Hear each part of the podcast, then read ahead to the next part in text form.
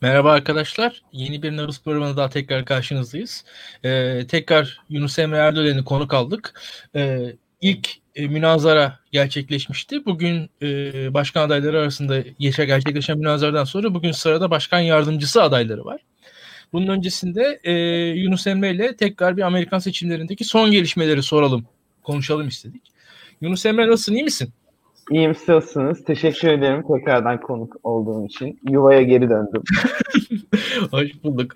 Ee, Yunus Emre şimdi e, biz geçen e, yayında senle her şeyi konuştuk bir yandan ama bayağı bir şey de konuşmadık. Yani konuşmadığımız ilk şey e, Joe Biden'ın e, e, Türkiye hakkındaki açıklamalarıydı. Bu geçen sürede Joe Biden yeni açıklamalarda da bulundu. E, bu yeni açıklamalar üzerinden e, senin yorumlarını alalım. Joe Biden'ın çünkü Türkiye'nin Ermenistan-Azerbaycan meselesine olan müdahalesi konusunda, dahli konusunda bir açıklaması oldu. Türkiye'nin yine Doğu Akdeniz üzerindeki e, politikalar üzerinden Joe Biden bir açıklamada bulundu.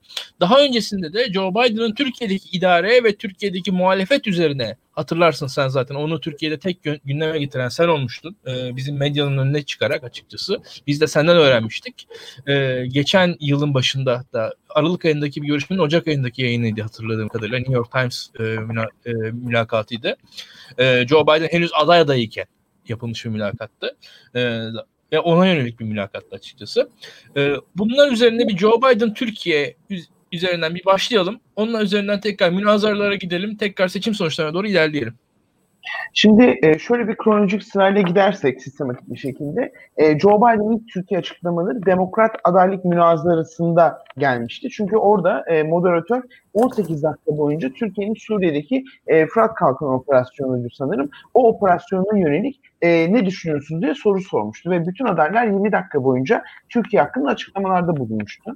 Ardından New York Times söyleşisinde New York Times gazetesi hangi adaya destek vereceğini karar vermek için bir mülakat yaptı bütün adaylarla. Bu mülakatta da Türkiye ilgili 2-3 tane soru soruldu ve Joe Biden orada Türkiye hakkındaki açıklamalarını yaptı. Bu e, New York Times'ta çok ünlü bir gazete New York Times. Her, herkese açık bir şekilde yayınlandı. Türkiye'de bunu medyanın fark etmesi 6 ay bu, buldu. Bu 6 aylık e, kopuştan sonraki Türkiye açıklamalarını medya anlayan verdi Türkiye'de. O, ondan adeta bir ders çıkardık. E, ama e, bu en son e, Ermenistan konusunda e, yine e, Ayasofya'nın e, camiye e, döndürülmesi kararında e, o karar hakkında ve şimdi bu hafta yaptığı e, Doğu Akdeniz açıklamalarının önceki açıklamalardan bir farkı var. Önceki açıklamaları bir soru üzerine, bir e, bu konuda ne düşünüyorsunuz sorusu üzerine açıklamalardı. Bu hafta yaptığı açıklama ise tamamen Joe Biden kampanyasının e, durduk yere yaptığı bir açıklama. Bu şu demek. Joe Biden daha demokrat başkan adayıyken, daha başkan seçilmemişken Türkiye'nin ve Türkiye ile ilgili gelişmeleri çok yakından takip ediyor ve an ve an politika öneriyor demek.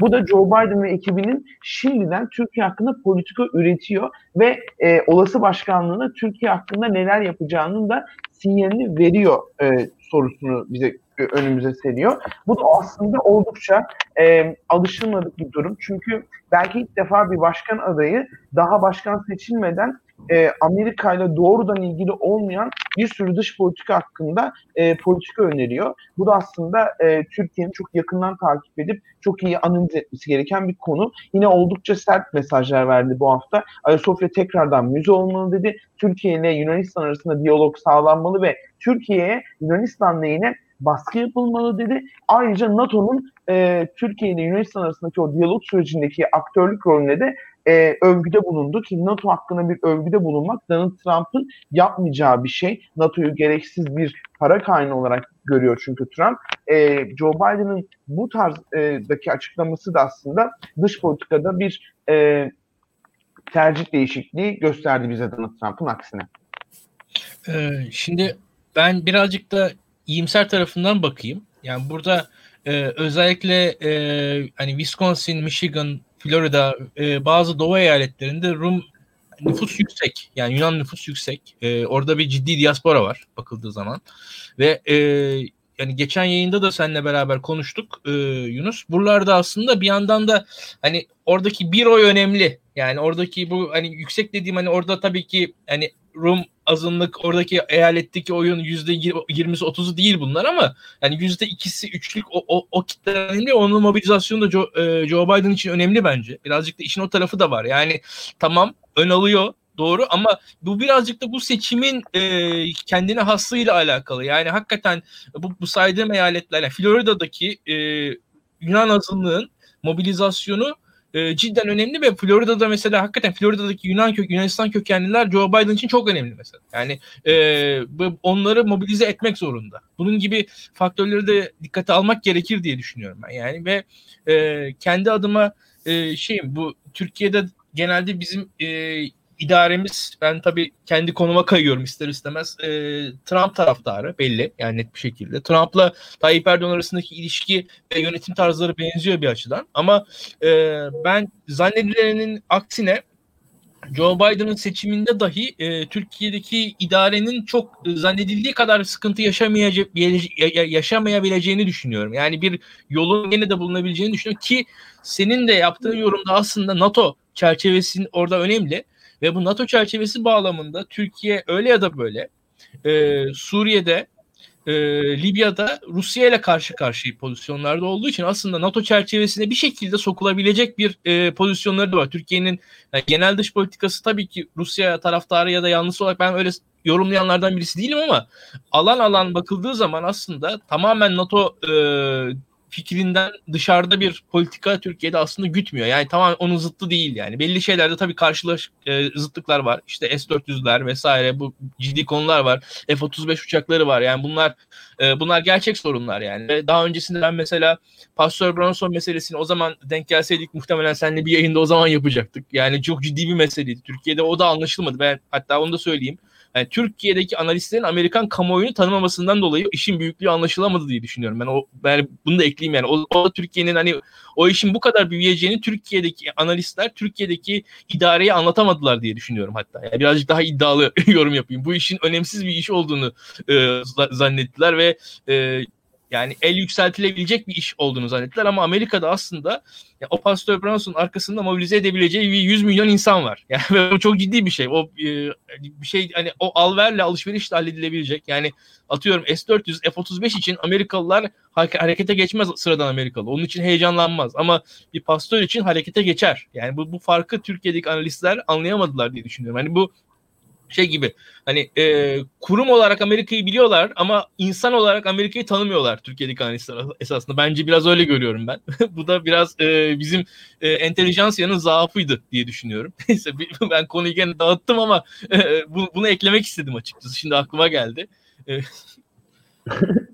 E, E, yani şunu ekleyebiliriz belki. Trump'ın e, ben de bu sırada Biden'ın seçilmesi durumunda Türkiye ile ilişkilerin e, sinyal verdiğinden daha iyi olacağını düşünüyorum şahsen. Bunun sebebi şu. Biden'ın dış politika oluşum süreçleri belirli bir mekanizmaya ve belirli bir sisteme dayanıyor. Öncelikle bu konuda tecrübeli dış politikada uzman kişilerin, diplomatların oturup da e, bazı şeyleri analiz edip e, belli çıkarımlarda bulunacağı bir yönetim sergileyecek Biden. Ama Trump'ınki hiç öngörülemez bence. Yani Trump'ın e, damadıyla yaptığı bir konuşma, kızıyla yaptığı bir konuşma ya da e, bir ülkenin lideriyle yaptığı telefon konuşmasında hissettiği duygular bütün Amerika'yla o ülkelerin dış ilişkilerini belirledi son 2-3 senedir. Bu da oldukça öngörülemez ve tahmin yapılamaz bir süreç. Bu nedenle Donald Trump'ın e, öngörülemez ve oldukça dar ve bizim önceden asla tahmin edemeyeceğimiz e, duygularına göre değişen bir dış politikayla aslında Biden'ın sistematik ve önceden yorum yapıp önümüzü görebildiğimiz bir dış politika arasında bir e, farklılık olacaktır 3, e, 3 Kasım'dan sonra. E, bu noktada hani hangisinin kötü e, konusunda hani net bir şey söyleyemeyiz ama hangi yöntemin daha Türkiye için öngörülebilir olduğu konusunda Biden'ın dış politikası daha öngörülebilir olacaktır. En azından kiminle muhatap alınacak, kimle konuşulacak ve net bir şekilde hangi süreçlerden geçilecek bence e, Biden'a daha net olacak. Ama tabii ki Biden e, Türkiye açıklamalarının onda birini gerçekleştirse, onda birini başkanken dese Trump'tan daha sert bir e, Amerikan-Türkiye ilişkilerini göreceğiz. Bu da bir gerçek diye düşünüyorum. Yani burada sırf mesela hani konuşuyoruz ama katsa yaptırımları, Halkbank davası böyle alt alta seyredildiği zaman aslında Trump'ın e, durdurduğu da çok şey var. Yani az bir evet. şey değil bu bahsettiklerimde. Şimdi e, devam edelim. E, bu yayın öncesinde aslında seninle beraber sabahladık e, neredeyse. Twitter'da bir etrafında bir toplulukla beraber sabahladık. Bu e, Twitter'da şeydir bu NBA maçlarını izleyen bir e, bir cemaat vardı. Onun dışında bir de ikinci cemaat ortaya çıktı. Debate evet. ortaya çıktı. Seçim influencer oldum ya. Şimdi e, bu debate'leri konuşalım. Ben e, izninle biraz tabii daha bu programın yaşlısı olarak debate'ler hakkında konuşayım. Amerikan tarihinde debate'ler yapılmış. Bu elektronik medyadan önce aslında Lincoln falan e, gerçekten münazara yapmışlar. Böyle e, halka açık bir şekilde tartışmışlar. Daha sonra bu tartışmalar azalmış. Daha ziyade parti içi tartışmalar büyümüş. E, fakat özellikle radyo zamanında bu tartışmaların tekrar başlaması için halka önünde tartışmaların başlaması için e, gene çabalar olmuş ama e, bu çabalarla sınırlı kalmış. 1960 yılı dünyanın en önemli, en büyük e, münazarası gerçekleşiyor. Nixon, e, John F. Kennedy arasında münazara gerçekleşiyor ve Nixon'ın önüne geçiyor John F. Kennedy. Yani e, Amerika'nın efsane başkanı sayılabilecek, İkinci Dünya Savaşı'nın muzaffer komutanı Dwight Eisenhower'ın yardımcısı olarak gelen e, Richard Nixon, e, genç bir e, İrlandalı Katolik e, senatör karşısında yeniliyor.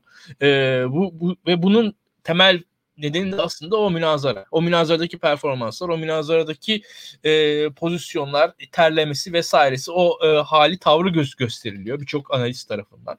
E, ve enteresan bir şekilde o münazaradan sonra aslında 16 yıl e, tekrar bir münazara yapılamıyor. Yani 1976'ya kadar e, daha ziyade alt seviye münazaralar yapılıyor. 76'dan sonra tekrar bu münazaralar başlıyor e, 1988 civarında da sanırım e, yanlış hatırlamıyorsam bu iş daha kurumsal bir e, yapıya bürünüyor. Bu e, son münazara öncesinde ben onu iyi bilmiyordum. Münazara öncesinde bahsettiler. Ondan sonra kendim araştırdım baktım hakikaten öyleymiş.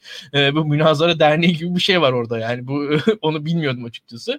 E, bu iş iyice kurala kaideye bağlanmış. E, Amerika gelenekleri olan bir ülke ve bu gelenekleri hala sürdürüyor. Ee, Amerikan gelenekleri çağımızın popülist yaklaşımları karşısında ne kadar ayakta kalabilir bilmiyorum açıkçası. Ben bu münazaraların da eğer toplum böyle bölünmeye devam ederse aynı şekilde devam edip etmeyeceğinden emin değilim. Ee, sen münazara hakkında biraz e, kendi analizlerini bize aktar. Ondan sonra birlikte konuşalım istersen. Ya münazara oldukça e, yani Amerika'da 2016'dan beri belli başlı kurumlar, senato, işte başkanlık makamı, e, kongre, yüksek mahkeme son iki aydır bu kurumlar gene, e, kendi kurallarını ve kendi varoluş nedenlerini ve halktaki karşılıklarını giderek kaybettiler. Bu süreçte bu kurumlar çok zarar gördüler. Bu e, haftaki münazarada ise e, münazara kurumu e, o niteliğini kaybetti bence. Yani özellikle e, Trump'ın e, çok sıklıkla yüzden fazla kez söz kesmesi ve iki adayın da başkan olursa ne yapacağını anlatmaması, neden başkan adayı olduğunun gibi basit bir sorunun bir kere bile cevabını vermemesi ve oldukça e, kişisel e, karaktere dayalı bir e, tartışma yaşandı. Oldukça e, seçmende e, karar değiştirebilen, birilerini ikna edebilen, küskün e, seçmen gruplarını diğer adaya kaydırılabilen bir sahne yoktu. Ya da mesela sorarsanız gecenin e, Biden için en ateşli e, zamanı, e, Trump için en iyi zamanı neydi münazaranın? Hiç kimse bir cevap veremez. Çünkü öyle bir an yaşanmadı. Normalde münazaralarda bir aday e, çok güzel bir cümle söyler ve orada bir etki yaratır. Onu mesela kesip kesip sosyal medyada paylaşır kampanyalar. Ama ne Biden ne de Trump için böyle bir sahne yoktu. O, e, münazadan sonra ne Biden ne Trump kampanyası bir münazadan bir sahne paylaşmadı. Yani burada şunu da görüyoruz. Demek ki öyle e, münazara e, geleneği, münazaranın mantığı kalmamış. Yani çünkü durmadan söz kesen, e, adayı bastırmaya çalışan e, ve bir aday ile kendisinin neden başkan olduğunu açıklama konusunda zorlanan bir Biden'ın e, münazarasının mantığı da yok. Yani evet Trump çok söz kesti, Trump çok öfkeliydi, agresifti evet bunlara katılıyorum ama bir yandan da Biden e, sadece Trump olmamak üzerine kurulu bir performans sergiledi. Yani hala Biden'ın neden aday olduğu konusunda o geceden sonra e, hani Trump'ı yenmek dışında bir e, cevap yoktu o münazarada. Bu yüzden o münazaranın sonucunda demokrat e, seçmenler saatlerce sandıkta oy vermek için sıraya girer mi? O zorlu süreçleri geçip oy kullanmaya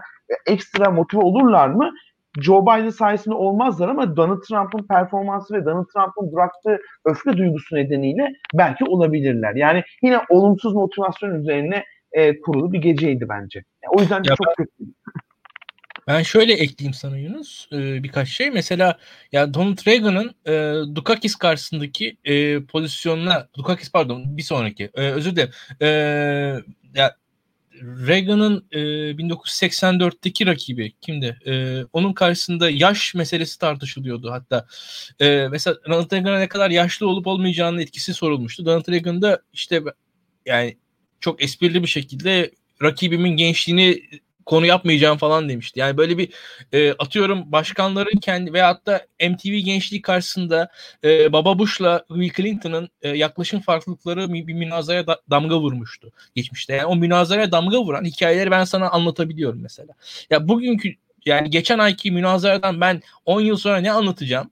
Hani mesela 10 yıl sonraki gençlere bir şey yok anlatamayacağım açıkçası. Ben şu anda onu düşünüyorum. Ee, senin dediğin bağlamda. Yani yani 1992 Clinton Bush e, münazarası hakkında benim söyleyecek şeylerim var. Reagan'ın münazara performansı hakkında, o espiritüel nükteden kişiliği hakkında söyleyeceğim şeyler var. İşte eski bir oyuncu oluşu, o sahneye hakimiyeti hakkında söyleyebileceğim şeyler var. İşte John F. Kennedy hakkında hala konuşuyoruz. İşte şu an e, zaten bu bu işlerin başlangıcı o. Nixon'a konuşuyoruz. Ya burada işte Ford'la Carter arasında Jimmy Carter arasındaki e, münazaradaki Carter e, Carter'ı öne çıkartan şey münazara olduğu konuşuluyor hatta hala. Ya bugün öyle bir e, damga vurmuş. Yani etki etmiş. Ha, hikayesi olan bir münazara bence de yaşamadık yani açıkçası. Yani bu şu kazandı bu kazandı meselesinde ben de ya burada e, açıkçası şöyle bir şey Ali sana da insanlar biraz e, şey e, çok ortadan konuşuyorsun dediler de ben de o, bakıyorum hakikaten bu münazaraya dair söylenebilecek yani bir şey yok ortada. Yani bir bir hikaye yok. Ben şu anda diyelim Biden taraftarıyım. Anlatabileceğim bir pozitif hikaye yok. Hatta şöyle söyleyeyim. Trump açısından bile yani o Trump'ın e, siyaset kurumunun dışından geldiği için Trump'tan bekleyeceğiniz bir e, orijinallik de yok bence. Yani tamam söz kesiyor. O kadar. 2016 ile karşılaştırıyor bazı insanlar. Çok yanlış. 2016'da Trump çok iyi bir performans sergilemişti. Bir kere Hillary Clinton'ı e, oldukça sevilmeyen bir siyasetçiyi tamamen şeytanlaştırmıştı. Yani öyle başarılı bir şekilde o olumsuz retoriği kurgulamıştı ki hani adım adım Hillary Clinton hakkında eleştirileri sıralabiliyordu. Ama bir önceki gecede işte diyor ki bir senin oğlun işte kokain kullandı, e, rüşvet aldı, e, Moskova'nın belediye başkanı diyor, Ukrayna diyor. Yani ard arda kelime sıraladı ve e, çok net işte A'dan Z'ye bir Biden eleştirisi yapamadı. Yani hatta Biden e, kendi e, kanserden kaybettiği oğlundan bahsederken konuyu Hunter Biden'a çekti. Hani ve hani e, o ka- kafa karışıklığını çok net hissettik biz izleyici olarak. Kesinlikle 2016'da e, establishment karşıtı ve bütün e, herkesin beklemediği şeyleri söyleyip takdir alan sisteme karşı savaşan bir Trump algısı yoktu. Çünkü Biden Hillary Clinton 2-0 değil. Yani Biden'ın Hillary Clinton gibi çok net A'dan Z'ye Bingazi e-mail gibi e, halkta çok iyi bilinen skandalları yok. Bu nedenle Trump ekstra bu konuda çalışmadığı için ve bu retoriği baştan kuramadığı için bir gecede 2-3 cümleyle de kuramadı bence. Ya burada ya şöyle, şöyle bir şey var ben araya gireyim. Ee, gerçekten Yunus'un değindiği nokta önemli çünkü e, Hillary Clinton 2016'da e, halkın %50-55'ini sevmediği bir adaydı. E, şu an e, Biden'ı sevmiyorum diyenler %35'i geçmiyor. Ve Biden'ı sevenlerin oranı sevmeyenlerden yüksek. Bu çok büyük bir avantaj sağlıyor ona. Yani e, bu ehvenişer mantığı var ya yani şu an Amerikan kampanyalarında da görüyoruz seçim kampanyalarında işte e, tatava yapma bas geç diye tarif edebileceğimiz kampanya sloganları var, afişleri var. Bu Biden için çalışıyor ve Biden'dan beklentiler düşük. Yani şunu benzetebiliriz. E, o debate'ten beklentileri, tartışmadan beklentileri. E, mesela eskiden yani Galatasaray Fenerbahçe deplasmanında gidince beraberlik bile artı puan yazardı ya. Onun gibi yani 0-0 biten Ama Galatasaray'ın yani Biden'ın sevindiği e, bir tartışma oldu aslında. Zaten e, baktığınızda evet yüzde 60-70'i işte sıkıldığını belirtti, e, tartışmanın iyi geçmediğini belirtti katılımcıların. Ama baktığınızda Trump yüzde 10-15 ile kazan, Trump kazan diyenler yüzde 10-15 ile kaldı. Biden kazan diyenler bunun iki katına çıktı. Yani bu bir fark aslında evet. Hani bizim seyirci açısından ya da işte münazaracılar açısından çok doyurucu bir e, şey olmadı ama Biden bence e, küçük de olsa kendisine avantaj kattı diye düşünüyorum. Yani ben şöyle söyleyebilirim. Biden'ın e, özellikle e, mesele oğluna, çocuklarına, ailesine geldiği zaman ki insani tepkisinin ben bir rezonans yaratacağını düşünüyorum orada bir de bir defa. Bir, bir diğeri Trump'ın en ciddi cümlesi muhtemelen senin 47 yılda yapamadığını 47 ayda yaptım ben gibi bir cümle en azından güzel bir cümleydi yani hani onu söyleyebilirim. İngilizce'de kulağa hoş geldi. Onun ötesinde ben e, tabii ki şöyle bir şey var. Trump'ın e, yıpratıcı olmasını bekliyorsunuz. Siz orada yani oradaki ilginç karakter Trump. Yani o Trump'ın o performansı göstermesini bekliyorsunuz. Biden'ın o kadar bir şey yapmasına da bence gerek yok yani. yani o açıdan yani Biden'dan beklenti cümlelerini tamamlamasıydı.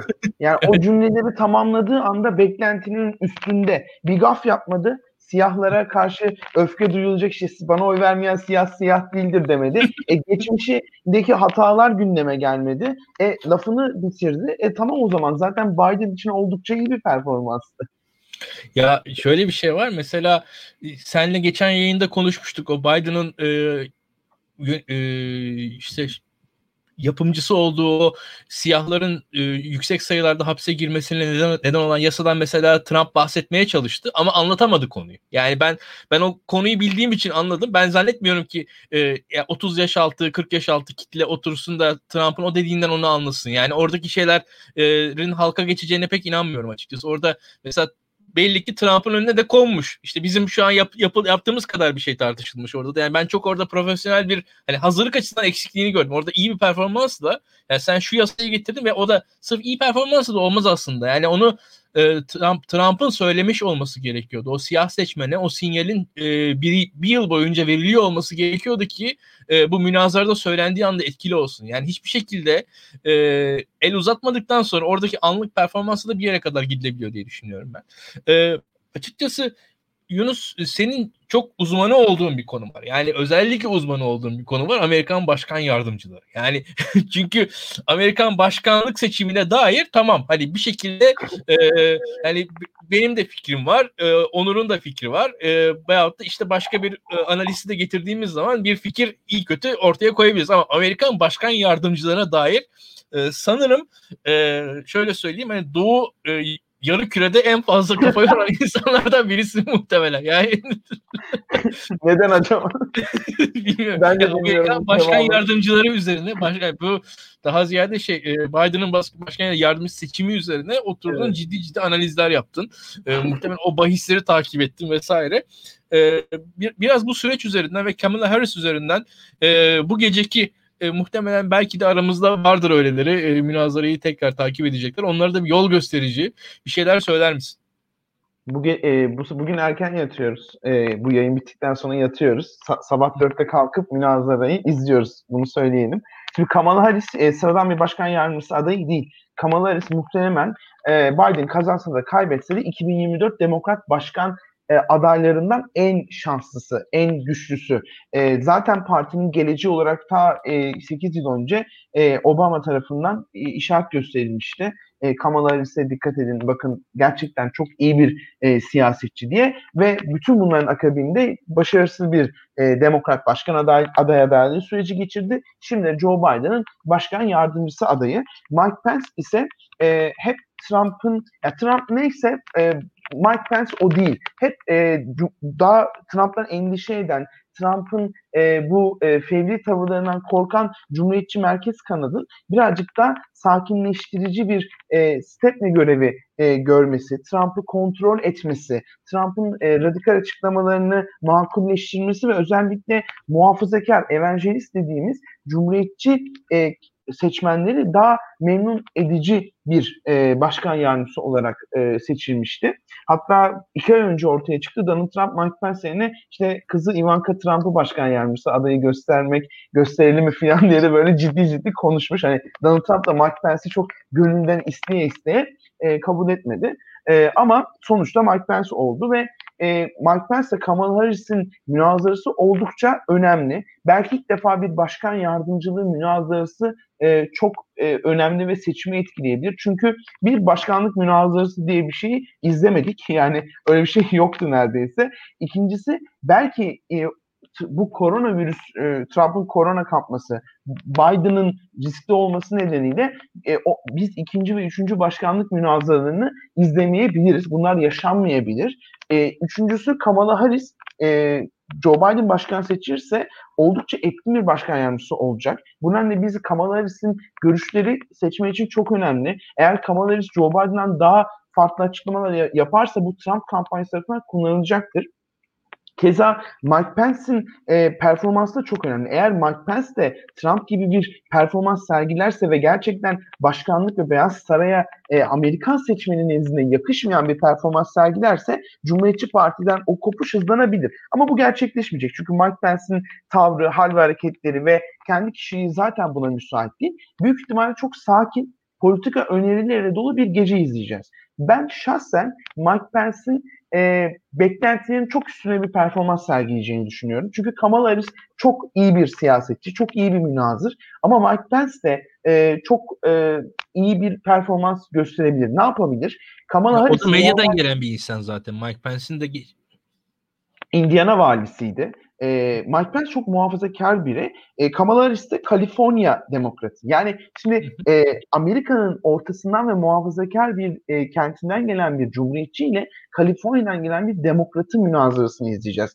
Mike Pence büyük ihtimalle Kamala Harris'in normalde yapmayacağı açıklamaları e, açıkça söylemeyeceği pozisyonları e, Kamala Harris'i konumlandırmaya çalışacak. Diyecek ki mesela e, kürtaj hakkını destekliyor musunuz? Aktif bir şekilde mesela geç kürtajı okeyler misiniz? Ya da mesela diyecek ki e, şey mesela din eğitimini sorabilir ya da mesela e, yüksek mahkemeye liberal e, yargıçların ekstra yeni üyelik makamı açılarak e, atanmasına okey misiniz? Court packing yapar mısınız? Ya da mesela diyecek ki Puerto Rico'ya Washington DC'ye senatörlük vermeye okey misiniz? Seçim sistemini değiştirmeye okey misiniz? Bu gibi aslında Amerika'nın genelinde belki çok iyi karşılanmayacak e, merkez seçmeni tedirgin edebilecek açıklamaları Kamala Harris'e yaptırabilir. Bu noktada ona baskı kurabilir. Kamala Harris de geçmişinde bu konularda hep ikircikte oynamış biri. Bir evet demiş bir hayır demiş. Bu nedenle geçmişteki pozisyonların da hem moderatör hem Pence tarafından hatırlatılması Kamala Harris'i köşeye sıkıştırabilir. Ama bu noktada Kamala Harris de büyük ihtimalle buna çok iyi hazırlanmıştır diye de düşünüyorum. E, ama çok yani heyecanlı, bir yandan gergin, bir yandan da politika bazlı net ne konuşulduğunu anlayabildiğimiz ve bir adayın cümle tamamlayabildiği bir münazara izleyeceğimizden de eminim. O yüzden bu gece bence çok önemli. Ya ben e, ben bir soru sorayım burada.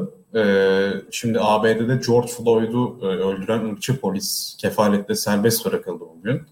Ee, bu akşamki tartışmayı etkiler mi sence? Yani çünkü e, oy verme davranışını etkileyebilecek bir konu. Mesela az önce saydığın kürtaj veya işte liberal üye meselesi falan zaten partililerin e, birbirlerini e, pozisyon olarak bildikleri meseleler ama e, daha e, gündemdeki konular her zaman kararsızların tercihini değiştirebilecek konular.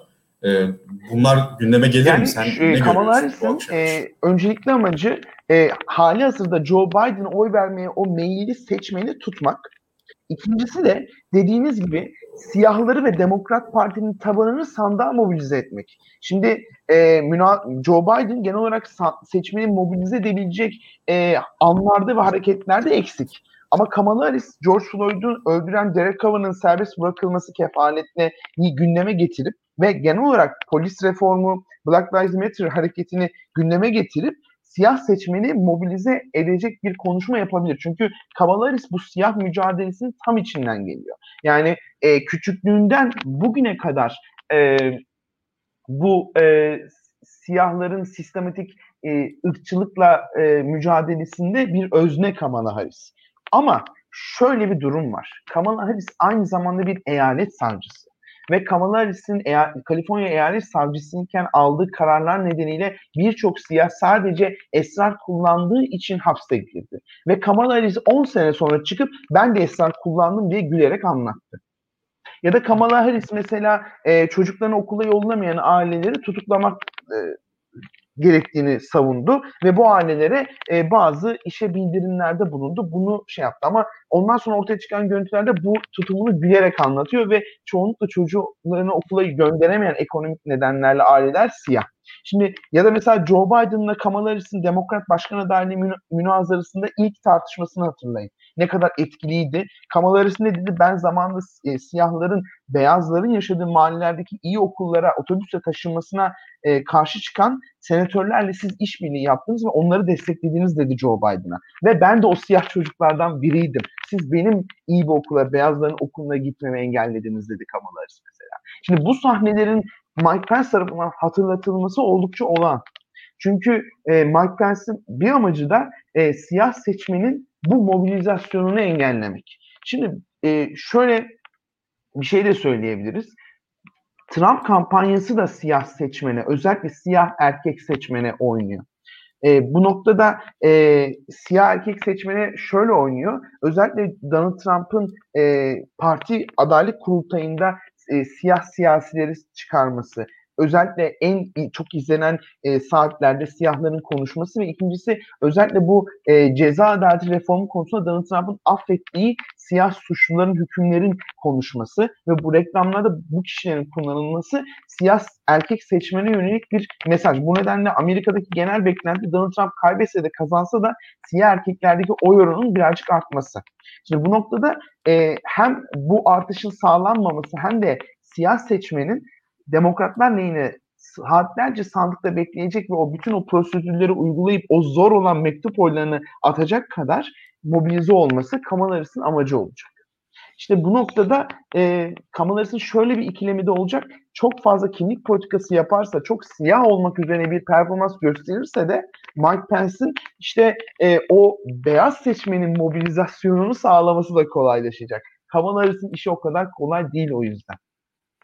Yani bir yandan e, bu suburbiyalar var, bir yandan da e, downtown meselesi var. Yani oradaki siyahları harekete geçirme meselesi var. Ya açıkçası zor e, ve şunu söyleyeyim ben özellikle Yunus Emre senin anlattığın e, hikaye korona sonrasında özellikle bu e, Donald Trump'ın koronaya Covid-19'a yakalanması sonrasında daha da anlamlı hale geldi diye düşünüyorum ben. Çünkü Joe Biden zaten 77 yaşında ve Joe Biden'ın adaylığı aslında bence e, bir Barack Obama projesiydi ve Kamala Harris'in seçiminde de Barack Obama'nın imzasının olduğu açık. Yani hani o da bence net gözüküyor ve e, Kamala Harris'in e, hikayesinde ciddi bir şekilde Barack Obama'nın etkisi olduğunu ben düşünüyorum. Ve yani e, sen geçen yayında bize çok iyi anlattın bir yandan. Yani 2020 seçimlerinden bahsediyoruz ama bu seçimler birazcık da 2024 seçimleri hatta. Yani bir, ikisi birlikte neredeyse ben değerlendiriyorum. Şu an çünkü Kamala Harris yani 2024 adayı yani öyle ya da böyle. Ve büyük ihtimalle bence adayı. Yani o tabii çok altından çok sular akar ama Kamala Harris'in şu anki adaylığı e, bir sıradan başkan yardımcılığı anlamında değil diye düşünüyorum. E, Trump'ın da şöyle söyleyeyim yani Trump bu seçimi kazanırsa Mike Pence doğal olarak 2024 adayı haline gelir. Trump tabi belli olmaz Trump'ın hali yani o bir ailesi var, oğlu var, kızı var sırada bakalım. tabii yani daha bayağı bir ailesi var ee, ama ne olursa olsun Mike Pence'in ben e, onun da siyasal ihtirasları olduğunu düşünüyorum ve hele hele Trump'ın e, son hastalığından sonra Mike Pence'in öneminin daha arttığını, doğal olarak arttığını düşünüyorum. Ki Amerika'da yani e, Succession önemli bir hikayedir. Yani e, ve bu bunun da Mike Pence'in yani Mike Pence bence Trump'ın korona olmasından sonra dün olduğundan daha önemli bir insan. Yani Mike Pence'in e, değeri, e, varlığı bugün daha yüksek derecede. Yani Mike Pence dün yani hani e, 4 lira ediyorsa bugün 5 lira ediyor yani benim gözümde. Çünkü yani e, bu biraz vulgar oldu ama ya Trump korona olduktan sonra ya çünkü Trump da 70 yaşını geçmiş bir insan. Yani neticede bir de o gerçeklik var. Yani sonuçta daha sağlıklı duruyor. E, ne olursa olsun Joe Biden'a göre veyahut da işte kendi e, benzeri yaştaki insanlara göre nispeten şanslı genleri var diyelim. Trump'ın diliyle konuşalım. E, ama e, ne, ne olursa olsun hastalandı. Ve bu hastalık süreci de e, ilginç bir şekilde yansıdı. Biraz birazdan onları da konuşacağız seninle. Bu açıdan ben bu bu geceki münazarayı geçen münazaralardan yani geçen başkan yardımcıları münazaralarından geçtiğimiz o münazaralardan daha önemli buluyorum açıkçası. Yani e, muhtemelen hani izleyeyim mi izlemeyeyim mi diyenler izlesinler öyle söyleyeyim ben. E, burada e, Onur e, senle de devam edelim istiyorum ben. E, bu Trump da korona oldu. Amerika şu an korona Covid-19 meselesinde dünyada en ön sıradaki ülke haline geldi ve Amerikan seçimlerini geçen konuştuk. Ee, Trump kazanır diye biz bakıyorduk. Yani bu yılın başında ama Covid-19'la beraber tüm seçim gündemi değişti. En sonunda bu işin ucu Trump'a da geldi. Yani e, sen nasıl yorumluyorsun? Yani buradaki sağlık meselesini hem genel olarak Amerikan kamuoyunun algısını hem de Trump'ın hastalanmasının etkisi sence olur mu? Sesini biraz şey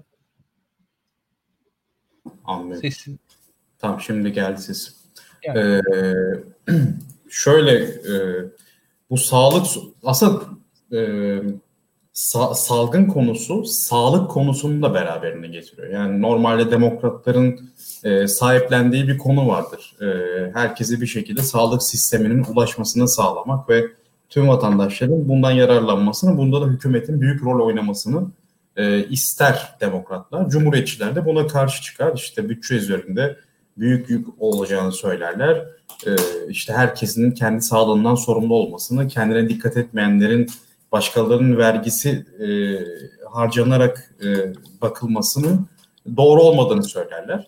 Ama e, koronavirüs döneminde Amerikan halkı şunu fark etti. Yani e, Avrupa'da veya diğer ülkelerde devlet bir şekilde e, önemli bir rol oynadı e, tedavi sürecinde ama Amerika'da bu olmadı. E, hatta Sharon Stone bile e, öyle bir video çekti yayınladı yani koronavirüs olan e, dostlarının, akrabalarının doğru düzgün tedavi alamadığını paylaştı sosyal medyada. E, yani bu bir skandala dönüştü aslında baktığınızda. Ve e, ABD'de de işte bu hasta veya vaka sayısını gizleme gibi bir e, tutum olmadığı için sağlık kurumlarında vakalar en e, geniş şekilde yorum e, açıklandı her gün ve Amerika işte dünyada en çok etkilenen ülke konumuna geçti. Dolayısıyla Trump'ın e, koronavirüs süreç yönetimi e, her zaman eleştiri altında kaldı ve Trump bu konuda e, sadece salgının ilk zamanlarında yüzde 50'nin üzerinde bir destek bulabildi. O bayrak etrafında toplanma etkisini sadece o zaman yakalayabildi ama koronavirüsü küçümsediği için ve salgın da durmadan yayıldığı için bu destek %35'lere kadar geriledi. Trump'ı eleştirenler %60'lara yaklaştı. E, neticede Trump'ın hasta olana dek e, maske takmayı dahi küçümsediğini görüyoruz. Hatta Trump'a yakın olan işte Fox Medya'da e, sunucu olan bir kadın adını hatırlamıyorum şu an. Biden'ı e, maske taktığı için bir de e, çanta takmasını söyledi ona. Yani kadınsı göründüğünü ifade etti. Maske takıyorsun bir de çanta tak filan gibisinden bir tweet attım mesela. Yani zaten baktığınızda da Trump hasta olduğunda pek çok Cumhuriyet Partili de eşi de dahil zaten Cumhuriyetçi Partili de e, hasta oldu ve e, sen aslında sunumu açsan orada bir veri vardı. E, halkın Amerikan halkının aşağılarda sunumda. E, Amerikan halkının %65'i Trump'ı bizatihi koronavirüse karşı e, tedbir almadığı yönünde suçluyor. Yani e, o yüzden bu koronavirüs vakası Trump için negatif bir durum. Zaten bazı anketlerde farkın %15-16'ları açıldığı da e, gösteriliyor. Bu NBC anketini hatırlamıyorum. Yunus hatırlar belki. Yani gördüğünüz gibi burada e, vatandaşların yaklaşık %63'ü diyor ki e, Trump doğru düzgün önlem almadı diyor. Yani hatta bu oran Cumhuriyetçilerle bile %35'i buluyor. Yani genelde demokratlar %90 olur mesela Trump'ı eleştirirken. Cumhuriyetçiler %5-10 olur. Burada e, 6-7 katına çıkacak neredeyse yani Cumhuriyetçiler arasında bu konuda Trump'ı eleştirenler. E, dolayısıyla koronavirüs konusu Trump'ın zayıf karnına dönüştü. E, tabii burada şu faktörü var. Yani Trump e, şu noktada şanslı koronavirüs daha çok şehirleri vuruyor, kalabalık yerleri vuruyor. Zaten oralar genelde demokratların kalesi. Yani cumhuriyetçiler biraz daha az etkileniyor koronavirüsten. Yani şey düşünün, Türkiye örneğinden vereyim ben bunu. Ee, mesela Marmara depreminden konuşalım. Marmara depremi bir şekilde işte daha çok e, CHP'nin e, oy aldığı İstanbul ya da işte İzmit'in sahilleri veya işte Bursa'nın sahillerini etkiliyor. Tekirdağ etkiliyor. Konya'yı etkilemiyor gibi düşünün. Koronavirüs söyle. New York'ta Kaliforniya'yı daha çok etkiliyor. İşte içte Utah'ı falan o kadar etkilemiyor yani. Ee, o nedenle biraz şanslı olsa da yine de kararsız seçmenin tercihini değiştirecek kadar önemli bu konu ki e, az önce konuştuğumuz bu sevme sevmeme meselesi var ya bir o var. Bir de bu koronavirüste Trump'ın yeteri kadar aktif rol oynama, rol almaması e, kendini partili olarak tanımlamayan bizim independent dediğimiz partisiz ya da bağımsız seçmenin daha çok Biden'a yaklaşmasına yol açıyor. Yani e, bu seçmen grubu 2016'da e, Clinton'ı o kadar da desteklememişti. Yani anketler anketi çok değişse de mesela şu anki anketlerde Biden 20-30 puan fark atabiliyor. Bağımsız seçmenle Trump'a. Bu öyle değildi. E, Clinton ve Trump arasındaki mücadelede. Burada Biden e, aslında kitlelerin öfkesini bir şekilde kanalize edebiliyor. Yani ehvenişer mantığı var. Tatava yapma bas geç mantığı var ama bir şekilde bunu kendine konsolide edebiliyor. Trump da e, koronavirüs sürecinde etkileniyor olumsuz olarak. Tek olumlu etkilendiği nokta koronavirüsün daha demokrat bölgeleri etkilemesi. Ya birazcık daha Yunus e, sana sorayım. E, şimdi Trump'ın kendisin şu an hastalandı. Yani Trump kendisi şahsen hastalandı ve şimdi biraz da Amerikan e, mant takıldınız. Şöyle bir şey var. Biz Avrupa e, zihin dünyasının bir parçasıyız Türkiye olarak. Öyle ya da böyle ve Avrupa zihin dünyası da yani 1945 sonrasında bir şekilde büyük ideolojilerin yıkıldığı bir dünya. Biz her ne kadar Avrupa'dan biraz ayrışsak da yani işte komünizmin, faşizmin bir şekilde ötelendiği yani bu e, ırkçılığın lanetlendiği e, siyaset kurumunun da birazcık daha e, bir, bir hani şöyle söyleyeyim birazcık daha şüpheyle yaklaşıldığı, siyaset kurumuna olan güveni birazcık daha geride olduğu bir kıta Avrupa. Buna karşın e, Amerika'da bir idea yani e, bir e, ideal idealizm siyasetin içerisinde ne olursa olsun birazcık var. Yani o presidential davranmak diye bir şey var. Amerikan başkanı diye bir kavramın kutsiyeti, Amerikan anayasasının kutsiyeti diye bir şey var. Ve bu e, şimdi bir yandan e, Trump bu kurumları, senin anlattığın kurumları yıksa da yapsa da ama bir şey daha var kutsiyet noktasında mesela Amerikan başkanının sağlığı. Ya Amerikan başkanının sağlığı benim dünyayı okuyabildiğim kadarıyla şöyle söyleyeyim. İngiltere Başbakanının sağlığından daha ilginç bir konu. Yani İngilizler için onun etki önemli olduğundan daha önemli. Çünkü Amerika'da başkan daha başka bir şey. Yani atıyorum e, Merkel'in sağlığından daha önemli bir şey. Yani Almanlar için Merkel'in sağlığının öneminden Amerikalılar için Trump'ın sağlığı daha önemli bence. Yani çünkü orada başkan daha başka bir konumda. Yani daha kutsal neredeyse bir konumda. Daha eşsiz bir konumda. Şimdi Trump'ın hastalanmasıyla beraber e, ve Trump'ın hastalıkla olan ilişkisinin nasıl yorumlanacağını ben merak ediyorum hakikaten. Yani birincisi hastalanmış olmasının bir etkisi var. İkincisi hastaneye kaldırılmış olmasının bir etkisi var. Öte yandan bu görüntüler bize servis edildi. Henüz elimizde anket yok. Yani e, bu yayının şanssızlığı o ama hani ileride o anketleri göreceğiz. Yani Trump'ın şu yaşadığı sürecin seçmendeki karşılığını ben çok ciddi merak ediyorum. Eğer sen yorumlayabilirsen onu da ilgiyle izlerim. Yani e, ya çünkü Trump bunu yani koronayla bir korona ona bulaştı. İkincisi Trump'ın koronayla olan ilişkisi, maske takması, takmaması, toplumun içerisinde bulunması, bulunmaması. Trump da dedi ki ben Amerikan başkanı olarak saklanamam. En önde olmam lazım, savaşmam lazım. Bunu gö bunun arkasından Trump bir ciddi tedavi gördü. Bu tedavi sonucunda kendisinin çok iyi olduğunu söyledi. 20 yıl öncesinden daha sağlıklıyım dedi. Yani bir e, bir e, bir anlatı kurdu kendisi ve hastalık arasında. Bunun seçmende bir karşılığı olacak mı sence?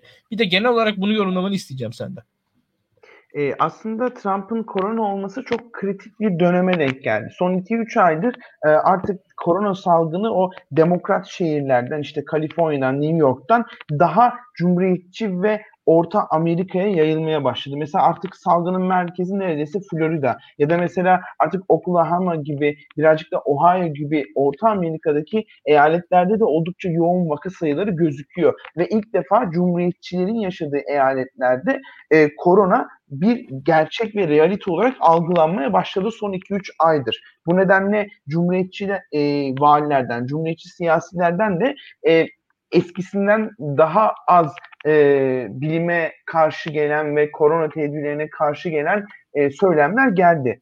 Ama şu da bir gerçek. Şimdi Donald Trump'ın e, hastalığı e, yani hastalık oldu ama ilk mesajı koronavirüsü çok abartmayın oldu koronavirüs o kadar da bir şey değilmiş. Ben 20 senesinden daha 20 sene öncesinden daha iyi hissediyorum e, oldu ve çok e, net bir şekilde çıktı ve çıkar çıkmaz da maskesini çıkarıp e, Beyaz Saray'a geri döndü, içeri girdi. Hatta şu anda bazı kulislerde şu da konuşuluyor.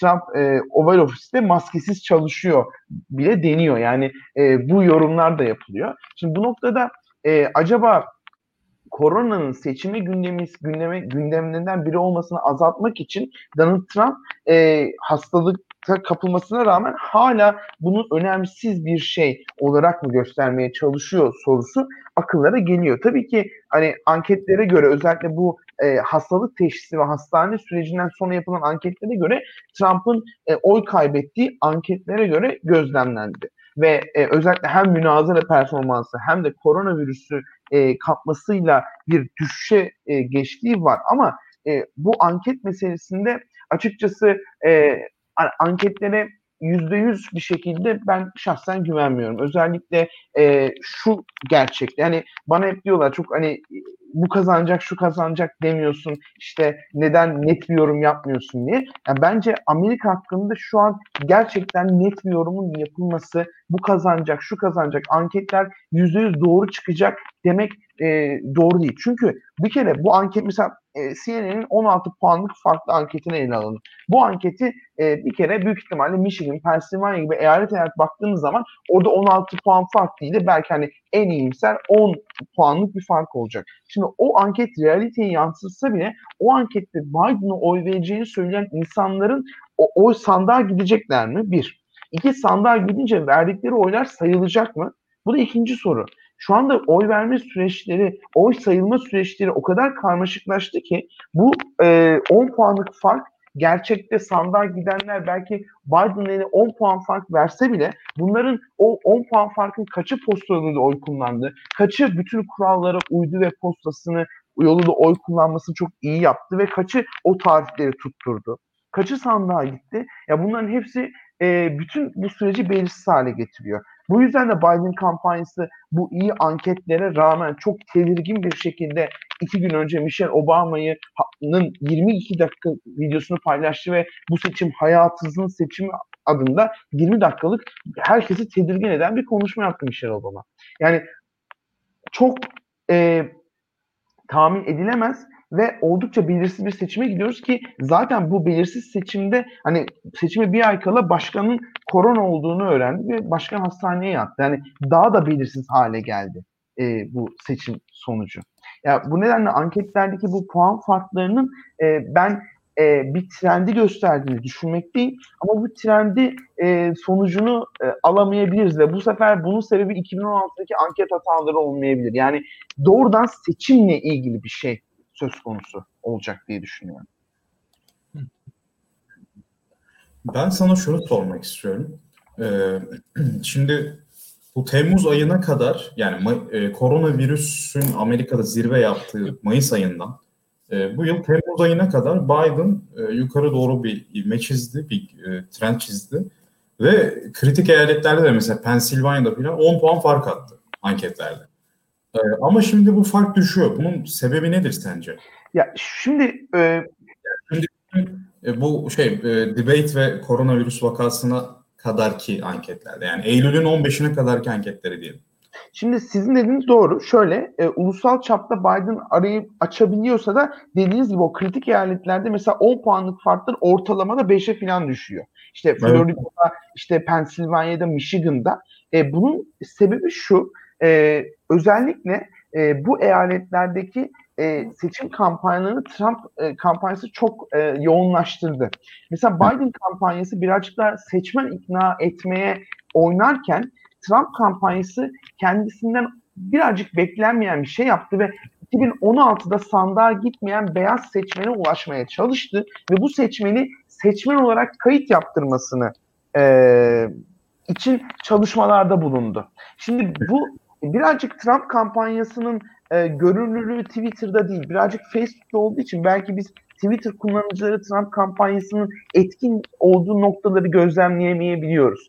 Bu noktada Trump kampanyası aslında büyük ihtimalle hani eğer mesela Trump Michigan'ı Pennsylvania'yı alırsa biz şunu diyeceğiz. Trump 2016'da da sandığa gitmemiş bazı beyaz seçmenleri sandığa getirdi diyebiliriz. Bu anketlerdeki bu değişkenlikler de bu sisteme ve bu oy verme sürecinde yeni tanışan seçmenin e, eklenmesi olabilir. Ama hala anketlerde Biden önde. Daha bugün e, Cumhuriyetçiler için oldukça iyi rakamlar söyleyen şirketler bu kritik eyaletlerde de mesela Florida'da Biden'ın 10 puan önde olduğunu açıklayan bir anket geldi daha bugün yayınlanmış. Yani bu anketler var. Ama işte anketlere detaylı bir şekilde baktığımız zaman bin kişiyle yapılmış. E telefonda yapılmış.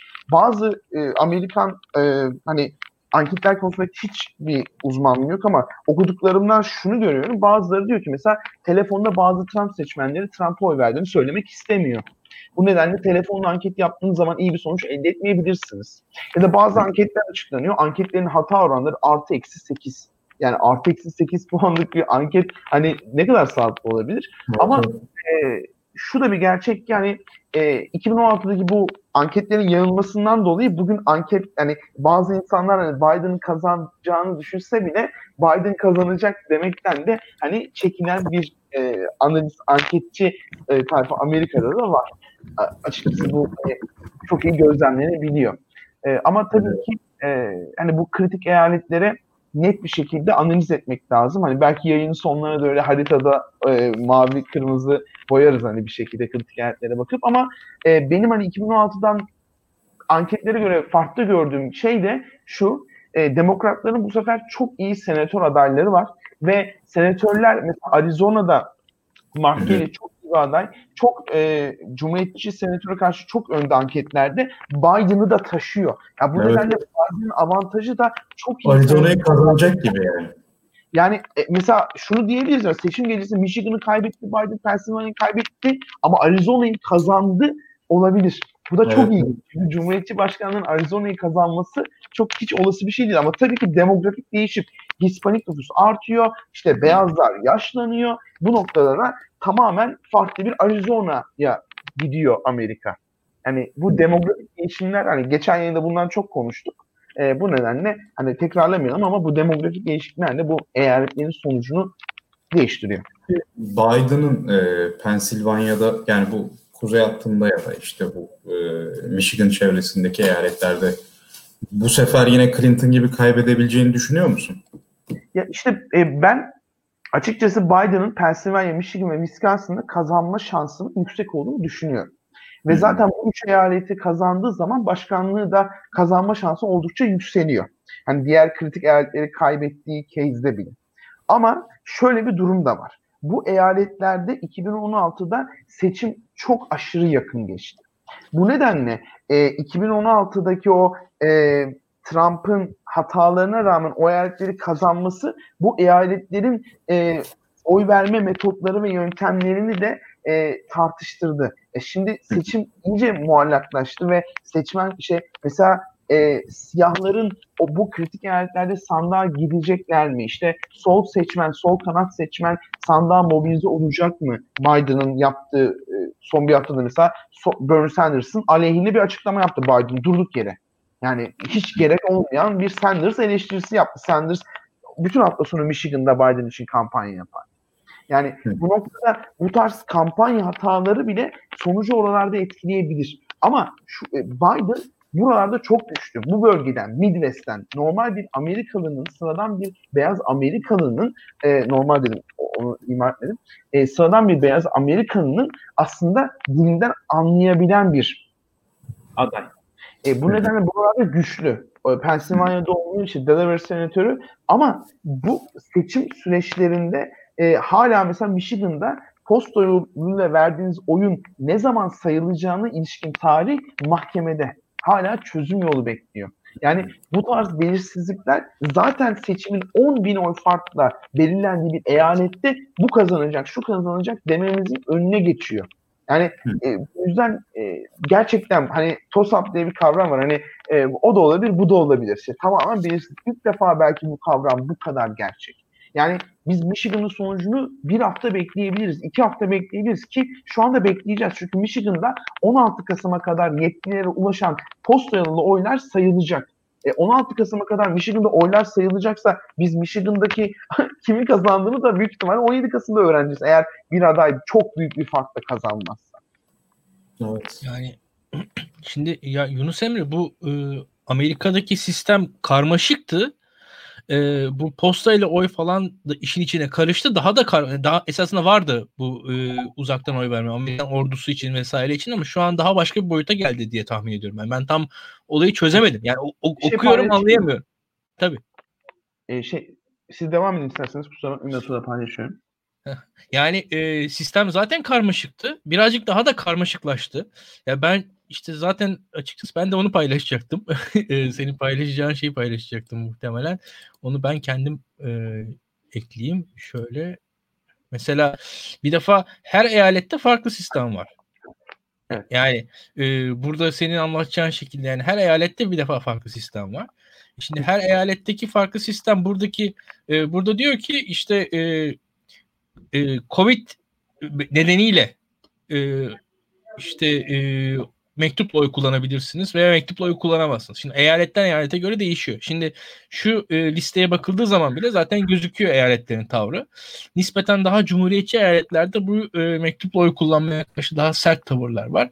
Amerikan kültüründe yerelin e, yasama yapmaya gücü var. Şimdi yerelin yasama yapma gücü, yasa yapma gücü e, burada farklı farklı seçim kanunlarının aynı anda işlemesini sağlıyor. Bu da yani ben hakikaten e, bu konularla ilgili bir insan olarak bazen şey yapıyor. Yani burada nasıl anlatacağımı şaşırdım açıkçası programa hazırlanırken. Sen bayağı zor bir iş yapıyorsun o açıdan. Yani burada kolayca özetleyemiyorum bile. Yani sen devam et istersen bunun üzerinden ben diğer şeylere geçeyim. Şöyle özetleyeyim kısaca. Şimdi e, posta yolunda oy vermenin bazı kuralları var. Şimdi bu e, ben şimdi renk körüyüm. Çünkü bu mor rengi değil mi? Koyu renk ve çoğunlukla olan renk. Evet, evet. Bu mor rengine ait eyaletler e, sizin e, hiçbir bahaneye, hiçbir gerekçeye kalmadan posta yoluyla oy kullanabildiğiniz eyaletler. Bu turuncu renkteki Texas'ın da ait olduğu renkteki eyaletler ise sizin bir bahaneyle, geçerli bir gerekçeyle e, oy kullanabildiğiniz ama korona e, virüsünün bir geçerli bahane olmadığı eyalet. Yani Teksas'ta korona nedeniyle ben korkuyorum, sandığa gitmek istemiyorum, posta yolunda oy vermek istiyorum dediğiniz zaman Teksas size buna izin vermiyor. Bu mavi renkteki, açık mavi renkteki eyaletler ise sizin korona nedeniyle e, gerekçe kullanıp posta yoluna oy verebildiğiniz eyaletler. Yani Amerika'nın genelinde siz hiçbir bahane olmadan özellikle şimdi Covid zamanında e, posta yolunda oyunuzu verebilirsiniz. Yani Ama burada bunu... izninle şey yapayım mesela Teksaslısınız işte Türkiye'de İncirlik üstünde askerseniz posta yoluyla oy kullanıyorsunuz açıkçası değil mi? Aynen öyle. Ama mesela koronayı bahane edemezsiniz. Yani diyemezsiniz ki ben işte sandığa gidemiyorum. Texas'ta böyle ki Texas'ta kritik bir eyalet olabilir belki bu seçimde. Hani bu da aslında seçmeni oy vermeye vermemeye iten bir şey. Demokratik bir şey değil. Yani bir eyalette doğduysanız oy verme metodunuz farklı. Bir eyalette doğduysanız oy verme metodunuz farklı. Bu genel seçimin, özgür seçimin mentalitesine aykırı aslında. E, başka bir şey var. Şimdi burada mesela Washington eyaletinde seçmenlere otomatik olarak posta yolunda oylar gönderilir. Bütün kayıtlı seçmenlerin evine pusula gönderilir. Ama mesela örnek veriyorum Michigan'da sizin oy kullan posta yolunda oy kullanmanız için önce posta yoluyla oy kullanma talep formunu eyalete yollamanız lazım. O formu eksiksiz, eksiksiz doldurursanız e, pusulayı alıyorsunuz ve tekrar pusulayı gönderiyorsunuz doldurup. Yani bu da iki aşamalı bir seçim demek. E, çoğu kişi e, mesela mahallenizin posta servisi kötü. E, çok yoksul bir mahallede yaşıyorsunuz. Sizin posta yoluyla oy verme talep formunuz geç ulaşıyor. Bu nedenle sizin pusulanız, pusulanız da geç gelebiliyor. Yani bu tür şeyler de yaşanıyor. Ki özellikle korona döneminde e, Trump yönetiminin e, posta servisinin e, kaynaklarını kısıtlama tartışmalarını da şimdi hatırlatmamız lazım. Tabii. Yani devam edelim istersen. Hatta devamı da var. Bu yani bu burada şimdi e, Türkiye'de siz oy verirken e, seçmen kaydımızı yaptırmayı unutmayın diye bir şey yok değil mi? Herkes otomatikman kayıt ediliyor. Ne deniyor? İşte seçmen kayıtlarınızı kontrol edin. Belki silinmiş olabilirsiniz, taşınmış olabilirsiniz. İşte e, belki bir hata olmuş olabilir. Ama e, Amerika'da çoğu eyalette ki burada e, hani e, şeyde şahsen kayıt olmanız gerekiyor zaten yani bir şekilde. Evet. O, o kayıt olma sizin işiniz. Bizde aslında otomatik kayıtlısınız. Ee, kendi kaydınızın olduğu yerde değilseniz sıkıntı var açıkçası. Ee, ikametgah meselesinde. Yani bu yani bizim sistemde otomatik olan şey Amerika'da sizin e, dahiliniz gerekiyor ki orada da e, Yunus Emre bu önemli. Hani can I register to vote and cast my ballot uh, on the same day e, sorusunun Aynen. cevabı bunlar.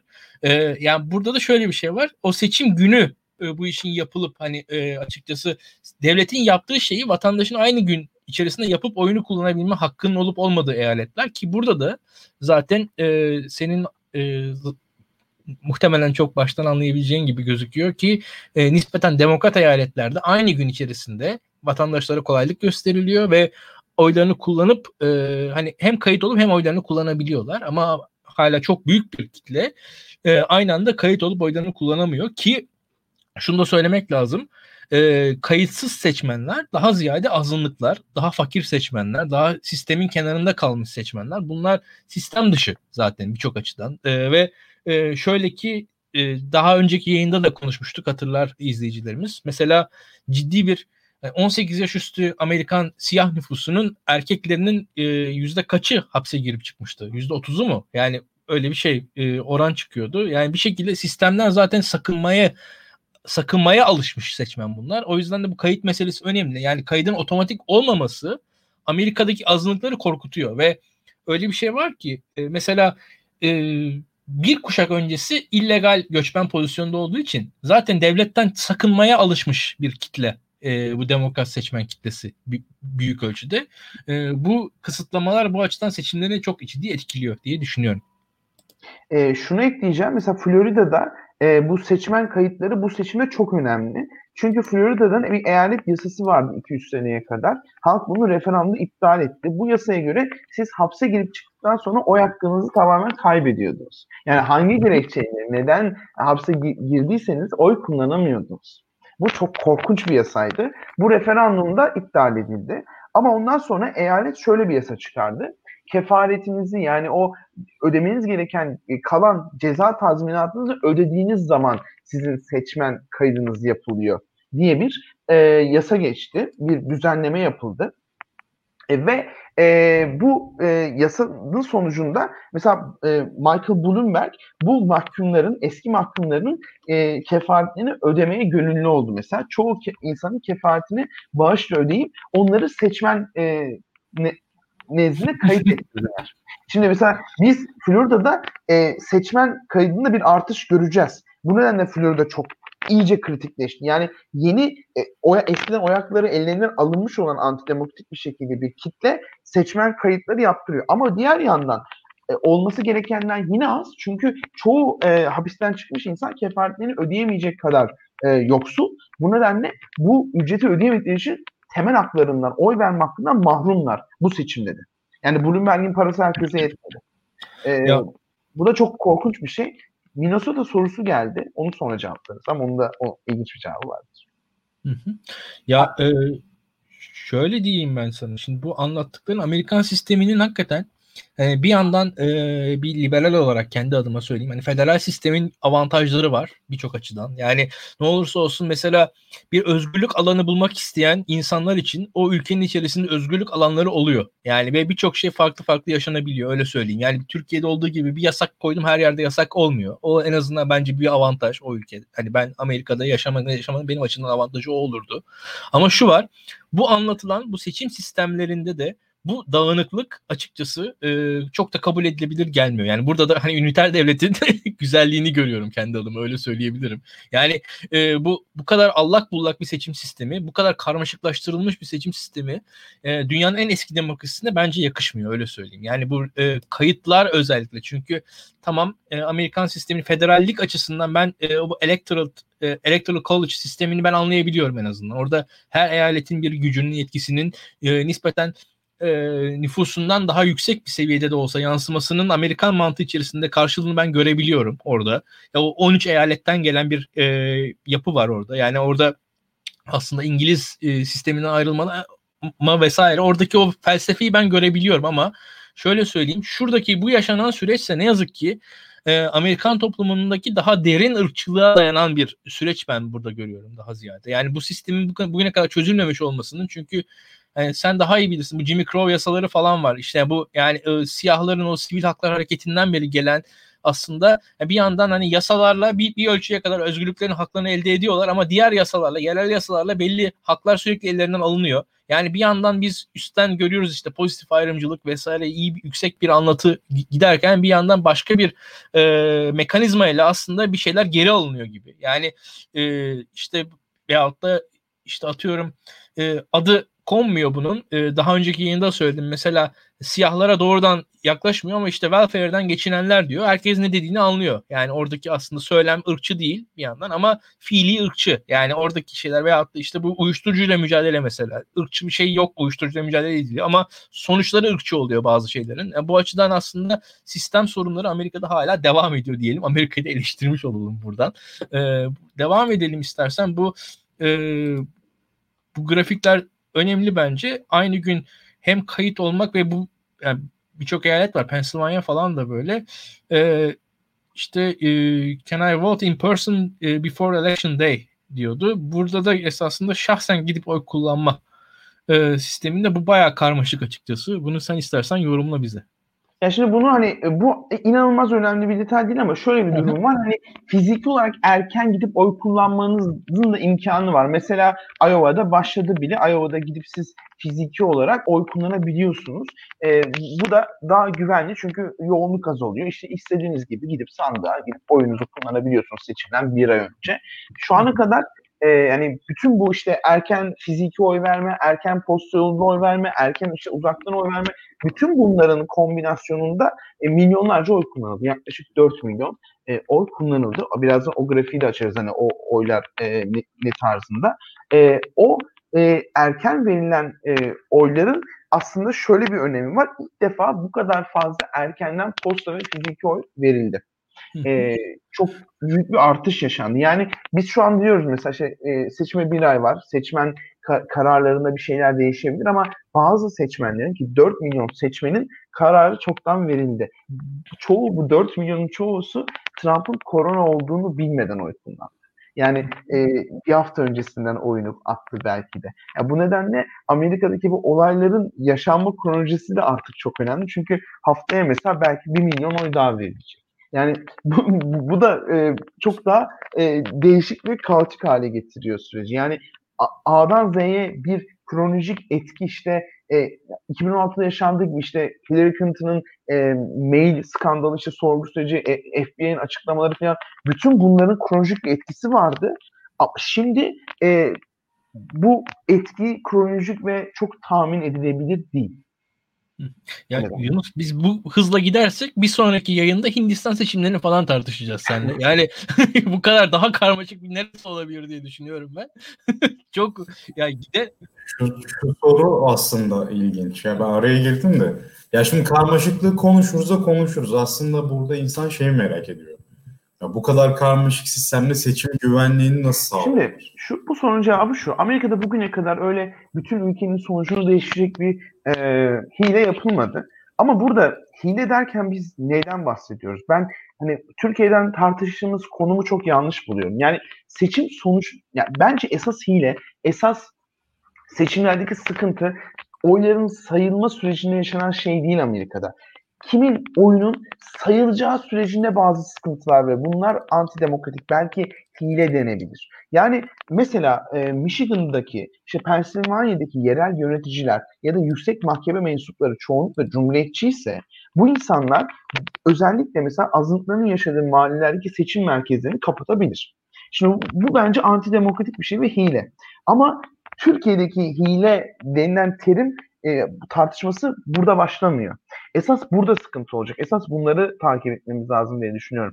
Yoksa e, o hile yapılabilirse seçim sayılırken, oylar sayılırken o çok düşük bir ihtimal.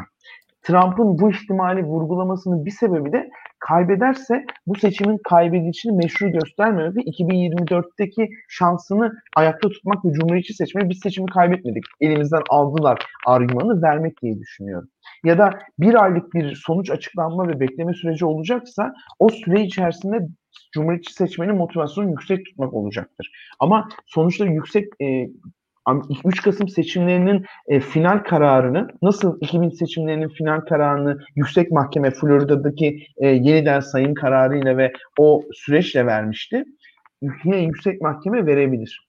Ve şunu unutmayalım yüksek mahkemeye bir yargıcı da şu anda Trump ve Cumhuriyetçiler atıyor. Ek yargıcı da. Şimdi bu hile ve antidemokratik bir şey mi? Bu da tartışılabilir. Yani bu nedenle e, şahsen e, Türkiye'den de baktığımız zaman seçim güvenliği ve seçimin eşit yapılması koşullarını oy sayılma sürecinden önceye çekmemiz lazım diye düşünüyorum.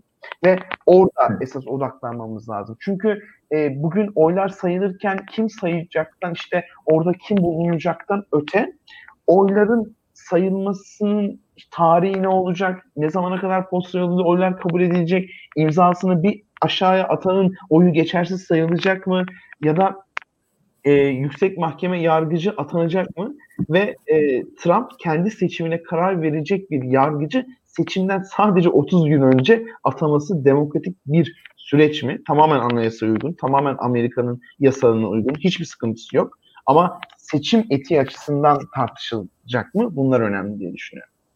Yunus e, şimdi debate'den başladık. Bu münazaradan başladık. Münazarada da e, bu Nezih Onur Kuru'nun bahsettiği konu gündeme geldi. Ama birazcık daha ilginç bir şekilde geldi. Bu Proud Boys hikayesi var. E, bize bu Proud Boys hikayesini biraz anlatsana. E, gururlu çocuklar, oğlan çocukları. Hani bilmiyorum. Yani şimdi münazarada çok e, aslında beklenmedik değildi, sürpriz değildi e, Donald Trump'ın bu ırkçı beyaz üstünlükçü grupları kınamaması çok e, 2016'dan beri bizim tanık olduğumuz ve Amerikalıları şok eden e, her geçen gün bir hikaye. E, Proud Boys'u kınamayı reddetti. E, aşırı sağcı beyaz erkeklerin oluşturduğu e, ve sosyal medyada özellikle işte Reddit gibi platformlarda, işte Telegram gibi platformlarda örgütlenen hücresel yapılara, yapıya sahip bir örgüt ve e, sunucunun, moderatörün ısrarla sormasına rağmen işte aynen stand back and stand by dedi. Çoğu kişi bunu seçim günü işte e, bekleyin. %50 evde zor tutuyoruz diye biz de öyle yorumladılar sandıkları koruyalım tarzındaki açıklamasıyla peş peşe gelmesinden dolayı bir mesaj olarak algıladı. Şimdi Trump hangi mesajı verirse versin sonucu ne oldu? Proud Boys'a katılım ve Proud Boys'un etkileşimi arttı. Yani münazaradan sonra Proud Boys'un sosyal medyadaki görünümü ve üye sayısı arttı. E, Telegram'daki e, gruplardaki üye sayısı arttı. Bu yazıldı. Bu da aslında Trump'ın e, eğer amacı bu grubu heyecanlandırıp motive etmekse evet bu ulaşıldı. Ama münazaradan hemen sonra çıkıp e, daha az izlenen bir programda Frank Boyce'u kınadığını da söyledi. Yani e, tabii ama münazarada bunu kınamaması, Amerikan başkanının açıkça ırkçı bir grubu kınamayı reddetmesi e, bu da e, oldukça şok ediciydi. E, ve ama tabii ki bu ters tepebilir. Yine siyasi seçmeni mobilize edebilir ama tabii o gece seçim münazarasında Biden bu kınamamayı alıp çok net bir şekilde bir söylem, bir konuşmayı da çevirmedi. Hani Trump kınamadı. İşte görüyorsunuz işte e, sahne ortada, manzara ortada demekle yetiniyor. Ya şimdi bir de şöyle şeyler ben duymaya başladım. O ne kadar olur, ne kadar etkili olur bilmiyorum da ya böyle mahallelerde topluca yürüyerek bir şekilde intim yani e, rahatsız edici böyle e, yani gidip ya başıma da bela almayayım ben diyerek oy vermekten e, açıkçası e, çekindirtme hareketleri olabilir diye söyleniyor. Ben tam o, nasıl olur onu pek anlayamadım ama Trump dedi ki sandıklarda oy verilirken ve sayılırken gidin bekleyin dedi kendi destekçilerine. Şimdi Trump'ın destekçilerinin çoğu beyaz. E mesela Michigan'da beyazlar çoğunlukta o mahallelerdeki siyah seçmen güvenli bir şekilde beyaz Trump destekçileri sandıklarda beklerken çok rahat bir şekilde gidip oy verebilecek mi sorusu gündemdeydi. Yani bu noktada da hani e, bu seçmen katılımını düşürebilir ama şahsen e, bu endişenin e, eğer sandığa gitmeye karar veren bir demokrat, bir siyah seçmende hani bir demotivasyon yol açar mı bu konuda çok emin değilim. Çünkü o sürece karar vermiş ve sandığa gidiyor zaten. Hani inadına gidip e, oy basabilir ama tabii mahalle mahalle bunlar değişir. Yani e, bazı yerlerde Trump destekçilerinin ne kadar saldırgan olabileceği, ne kadar gaza gelebileceği de bir gerçek. Ve bu ilk defa yaşandı. Yani ilk defa bir başkan sandıkların başında bekleyin nöbet tutun dedi. Bu da hani sonuç olarak böyle açıklamalar yokken böyle açıklamanın olması ortada bir gerginliğin olma ihtimali de artırıyor. Yani e, ne kadar iyimser konuşmaya çalışsak, ne kadar çok da işte bu da yaşanmaz desek bunların hepsi teker teker yaşanıyor Amerika'da. O yüzden bu iyimser yorumların da hani boşa çıktığı bir ülke. O yüzden hani kimseye de kefil olmamak lazım. Evet gerginlikler, sıkıntılar, kavgalar çıkabilir. Ya bu şey gibi biraz e, hani bu, bir yandan diyorum Türkiye öncü ülke falan en sonunda hani Amerika'da e, oy ve ötesi e, yani böyle Ku Klux Klan KKK oy ötesi falan gibi bir garip bir organizasyon bir bileşim oluşacak neredeyse yani bir garip yani ben e, bilemiyorum e, ve şöyle istersen yavaş yavaş e, daha da ilginç konulara gelelim yani buraya kadar geldik hafif hafif e, senin istersen sen yansıt o güzel e, grafiği haritayı. diyorum. Ben. Aynen. Haritayı o, tabii tabii Aynen. o haritayı o. Yani bu senin en çok beğendiğin haritayı yansıt istersen oradan gidelim istiyorum ben. Birazcık Yavaş harita bo- boyayalım istiyoruz. Evet evet biraz harita boyayalım e, bence daha ziyade. Bu konular daha ilginç. Hatta e, şu harita konusuna gelirken de şunu da ekleyelim. E, bu arada e, sen yargıçlardan bahsettin. Yüksek Mahkeme yargıç atanmasından bahsettin. Onun için e, senato önemli. E, ve Trump'la beraber senatoda da şu an cumhuriyetçiler önde. Yani senatoda cumhuriyetçiler hakim durumda. E, buradaki mesele aslında eğer bu yargıç muhtemelen ben de atanacağına inanıyorum açıkçası seçime kadar ama e, eğer e, atanamazsa da bir sonraki senato etkili olacak zaten yine e, yargıçın atanması sürecinde.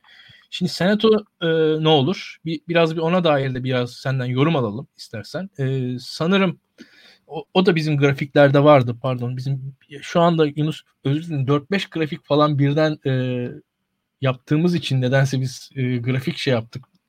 4-5 ayrı grafikten be- beraber paylaştığımız için onları aynı anda yansıtamıyorum şu anda.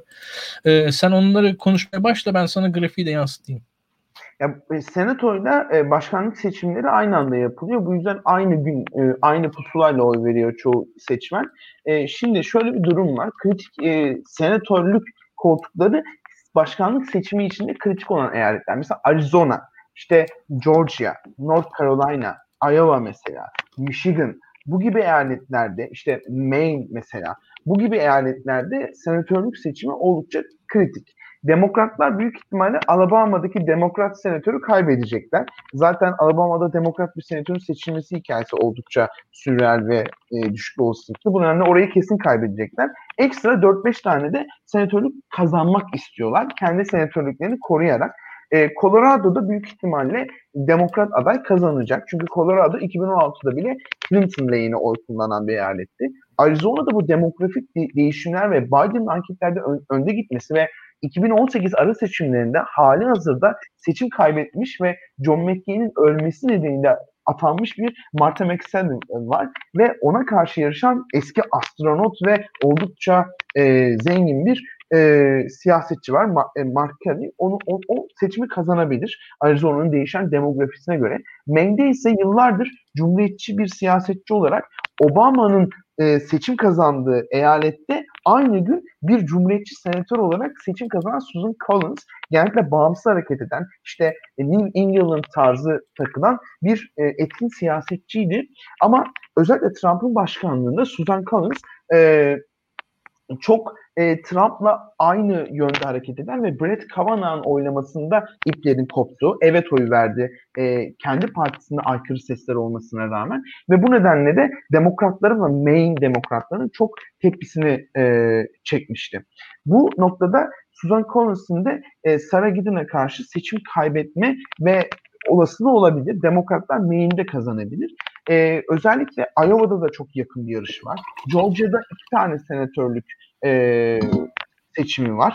E, iki senatörlük makamı da yarışta. E, yine e, Michigan'da mesela Cumhuriyetçinin adayı siyah bir siyasetçi. Yunan'da siyah oyunu almaya çalışan Cumhuriyetçi bir senatör var. Ve oldukça çok yerel bağları kuvvetli olmayan demokrat bir görevde senatör var. Bu nedenle bu senatörlük yarışları e, önceki senelere göre oldukça hareketli. Mesela North Carolina'da Demokrat çok iyiydi. Cal Cunningham ve Cumhuriyetçi senatör hiç sevilmeyen biriydi. Tom Tillis. Ama mesela Demokrat adayın e, eşini aldattığı ve e, kampanyasında ve Demokrat Parti'de çalışan e, bir e, kadınla yazışmaları ortaya çıktı. Mesela bu e, anketlere yavaş yavaş yansımaya başladı. North Carolina'nın muhafazakar seçmenleri Demokrat adaydan uzaklaşmaya e, başladı. Şimdi bu e, oldukça e, son dakika gelişmesi oldu mesela. North Carolina'da kesin gözüyle bakılırken şimdi yavaş yavaş belirsize gelmeye başladı. Bu eyaletlerin hepsi de Biden'ın kazanmak amaçladığı eyaletler. Bu nedenle de e, senatörlük seçimiyle Biden'ın seçimi paralel gidecek. Yani Biden kazanırsa başkanlığı büyük ihtimalle senatoyu da demokratlar kazanabilir. Yine kaybederse kaybedebilir. Ama tabii ki işte başkanlık Biden'da e, senato cumhuriyetçilerde bu da olabilir ama bu yani o kadar yüksek bir ihtimal değil. Hı hı. İstersen yavaş yavaş o e, biz boyama şeyimize geçelim. E, o daha ilginç olacaktır diye tahmin ediyorum. O konu e, Nezih Onur Kurulu'nun da ilgisini çekecektir diye düşünüyorum. İstersen sen e, senin ekranını açalım. Sen daha onunla ilgilen iste ya da ben fark etmez. Nasıl istersen. Fark etmez hani. E, sendekini ekleyelim. Sen açın isterseniz. Ha. Ben mi girdim? Sen girdin şu anda. Şimdi e, burada e, demokratların kesin kazanacağı, cumhuriyetçilerin de kesin kazanacağı e, yerleri önceden işaretledik. E, mesela Kaliforniya kesinlikle demokratların kazanacağı, e, Nebraska'da e, kesinlikle e, cumhuriyetçilerin kazanacağı bir yer. Ama Nebraska'nın özel bir özelliği var. Onu ilerleyen dakikalarda bahsedeceğiz. Nebraska'da Biden bir seçim bölgesini kazanmayı amaçlayabilir. O küçük bir detay. E, şimdi burada e, 212 garanti Biden'da 163'te Trump'ta garanti var. E, hı hı. Burada e, gri olan yerler şu anda seçimde önemli olan kritik eyaletler. Hani isterseniz e, yavaş yavaş bu kritik eyaletlerin hakkında teker teker konuşalım. Hani süreci siz Tabii. götürün. Ee, şöyle e, Yunus 270 hedefimiz bir defa. Bunu tekrar evet. hatırlatalım. Eşit çıkarsa da bir olasılık var. Eşit çıkarsa doğru söylüyorsun. O da var. İki, hedef 270. Şimdi e, Minnesota sorusu gelmişti istersen. Minnesota sorusundan başlayalım bu eyaletleri tartışmaya. Şimdi Minnesota kuzeyde bir eyalet. Ee, sen onu istersen bize bir göster neresiymiş. Ee, daha ziyade İskandinavya'dan gelen e, göçmenlerin yo- yoğun yaşadığı, muhtemelen hatırladığım kadarıyla Almanya'dan gelen göçmenler de vardı orada. Bayağı İsveç'in, Norveç'in falan yaşadığı bir yerde orası. Serin bir eyalet öyle söyleyeyim. İnsanların kibar, Kanadalılara benzediklerini söyledikleri bir eyalet. Daha ziyade köken olarak demokratların çok güçlü olduğu, Amerika'nın klasik o redneck yapısından ziyade e, bir Kanada gibi kabul ettikleri bir yerde orası eskiden beri. Daha demokrat bir yerde. Tarihince, tarihi boyunca demokrat olmuş bir yerdi ama bu seçim ilk defa uzun zamandan sonra Cumhuriyetçiler kazanabilir deniyor. Ne dersin? Şimdi Minnesota'nın şöyle bir özelliği var. Minnesota dediğiniz gibi çok demokratların kalesi denilen bir eyalet. Hatırlarsanız 1980 seçimleri Ronald Reagan neredeyse bütün Amerika'da seçim kazanmıştı. Ama Minnesota'da demokratlar kazanmıştı. Hani böylesine güçlü. Tabii ki o başkan adayının Minnesota olmasının da önemi vardı ama hani genel olarak Minnesota'nın oldukça demokratların kalesi e, olan bir eyalet. Bu seçimde kritik bir durum var. 2016'da Trump e, oy farkını çok aza indirmişti. 3-4 puana indirmişti hatırladığım kadarıyla. Bu noktada e, Minnesota'da hani demokratlar bir e, şoka uğramış. Ne kadar oyunu yükseltmiş diye. Minnesota'nın nüfusu giderek beyazlaşan ve beyaz seçmenin oranının arttığı ve beyaz seçmenin yaşlandığı bir eyalet. Özellikle George Floyd'un öldürüldüğü e, kent Minneapolis, Minnesota'da ve Minneapolis'te gösteriler çok şiddetli bir şekilde yaşanmış hatırlarsanız ve bütün bu e, protestoların merkezi Minnesota'daydı. Bu nedenle özellikle Trump kampanyası Minnesota'daki beyaz seçmene yönelik bakın demokratlar bütün kademelerde Minnesota'da görevli ve şehri e, ateşler içinde bırakıyorlar. Güvenliği ve asayişi sağlayamıyorlar tarzında uzun soluklu bir kampanya yaptı. Trump Minnesota'ya defalarca gitti. E, kampanyası göreceği Minnesota'daki seçmene ulaşıyordu ama son bir haftada Trump koronalı olduğunu bile bile kampanyasındaki çoğu insan koronalı olduğunu bile bile Minnesota'daki bir etkinliğe katıldı ortaya çıktı. Bu nedenle Minnesota'da seçmende bu, bu nasıl yankı kalır, nasıl koronayı ekstra bile bile şeylerini getirmiş bir kampanyayla özdeşebilirler. Bu bilinmiyor ama demokratların hani yapılan anketlere de göre ve yine Minnesota'da aynı gün Tina Smith adında eyalette oldukça sevilen bir e, senatör de e, seçime giriyor. Bunun de Minnesota'nın e, hani kaybedilme olasılığı düşük. Ama sonuç olarak Trump'ın almayı hedeflediği ve e, önem verdiği bir eyalet. Bu nedenle Minnesota'dan bir sürpriz de gelebilir deniyor ama tabii ki anketlerde ve genel e, hani algıya göre Minnesota'nın kaybedilmesi çok olan değil. O yüzden burayı maviye boyayalım hani örnek vermek istiyorum. Tamam. Ee, şimdi ilgiyle izlemeye devam edelim. Şimdi bu geçen seçime Yunus Emre e, damgasını vuran e, eyaletler e, işte Çin'e ciddi şekilde e, sanayinin kaymasından sonra en büyük e, gerilemeyi yaşayan e, pas kuşağı e, Rust Belt denilen eyaletlerdi. Bu Rust Belt denilen eyaletler hangileri? E, buralarda kimler yaşıyorlar? E, ve bu eyaletlerde bu seçim neler olur diye soralım sana. E, şunu söyleyebiliriz. Şimdi Midwest dediğimiz bölge Amerika'nın eski sanayi e, şeyleri eskiden çoğunlukla fabrikaların burada olduğu işte mavi yakalı beyaz işçi sınıfın oldukça güçlü olduğu eyaletler işte Wisconsin, Michigan, Pennsylvania, Ohio bu gibi yerler Amerika'nın e, gerçekten hani o e, işçi sınıfının oldukça güçlü olduğu eyaletlerde. Bunlar 2008 2012 yılında Obama lehine oy kullanmış. E, ama 2016'da e, Trump'ın söylemiyle ve demokratların giderek e, bu işçi sınıfından kopup sistemin partisi olarak algılanmasıyla Demokrat Parti'yi terk etmiş bir seçmen kitlesi. Buralarda e, ya sandığa gitmeyerek ya da Trump'a oy vererek e, seçim sonucunu etkiledi. Ve e, Michigan'da, Wisconsin'da, Pennsylvania'da oldukça e, sürpriz denebilecek bir şekilde Donald Trump seçimi kazandı. Şimdi bu Joe Biden'da Pennsylvania'lı ve bütün seçim kampanyası boyunca zaten ön seçimden beri ben Wisconsin'ı, Michigan'ı, Pennsylvania'yı kazanacağım diye e, insanlardan o istedi. Yani Joe Biden burada yaklaşık 4 senedir kampanya yapıyor. O yüzden buraları kaybetmesi Joe Biden için büyük bir hezimet olur. Ama aslında seçimin sonucunu belirlemesi olası eyaletler de bu üçü. Yani çünkü e, baktığınız zaman mesela çok hızlıca işte Arizona yani 2016'daki sonuçlara göre buraya hemen boyayayım. Mesela Nevada'yı yine Joe Biden kazansın. İşte Arizona'da Trump kazansın. North, buraları kırmızı yapalım işte Georgia, Florida. Iowa'yı da kırmızı yapalım. Ohio'da kırmızı yapalım mesela. Şimdi yani New Hampshire'ı da mavi yapalım. Şimdi buralarda baktığımız zaman hani 2016'daki sonuçlar aynı çıksın. Hani bu üç eyalet dışında Trump'a oy verenler Trump'a, Clinton'a oy verenler Biden'a oy versin diyelim. Bakın 3 3 tamamen bu üç eyalet belirliyor seçimi. Buraları Biden kazanırsa Biden başkan oluyor.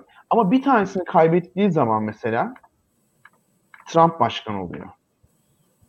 Bu nedenle bu üç eyalet aslında bütün Amerika'nın kaderini belirleyebilir. Yani Amerika'da toplam oy ne olursa olsun Pennsylvania'nın oyu doğrudan seçim sonucunu etkiliyor. Bu yüzden de Joe Biden defalarca Pennsylvania'ya gidiyor. En son bu hafta da bir süre etkinlik düzenledi orada mesela. Şimdi ee, ben, ben bir dakika e, bir soru sormak istiyorum burada. E, mesela Arizona sence Arizona'yı mı kazanması daha kolay Pennsylvania'yı mı? Ben, anketlerde mesela North Carolina ve e, Florida'da da önde gidiyor Biden. Yani biz şu an çok dramatize ettik okey olayı. Yani evet. Rust bıraktık. Ee, ama farklı bir senaryo çizersek yani diyelim ki işte bence Pensilvanya'yı kazanır gibi duruyor. Orada bir memleket etkisiyle bir şekilde orayı kazanacak gibi gözüküyor açıkçası. Yani diğer iki eyalette e, durum kritik olabilir. Ama mesela Arizona'da kaybedecek gibi durmuyor. Hatta Florida'da bile e, sanki farkı koruyor gibi. Bunlara ne diyorsun?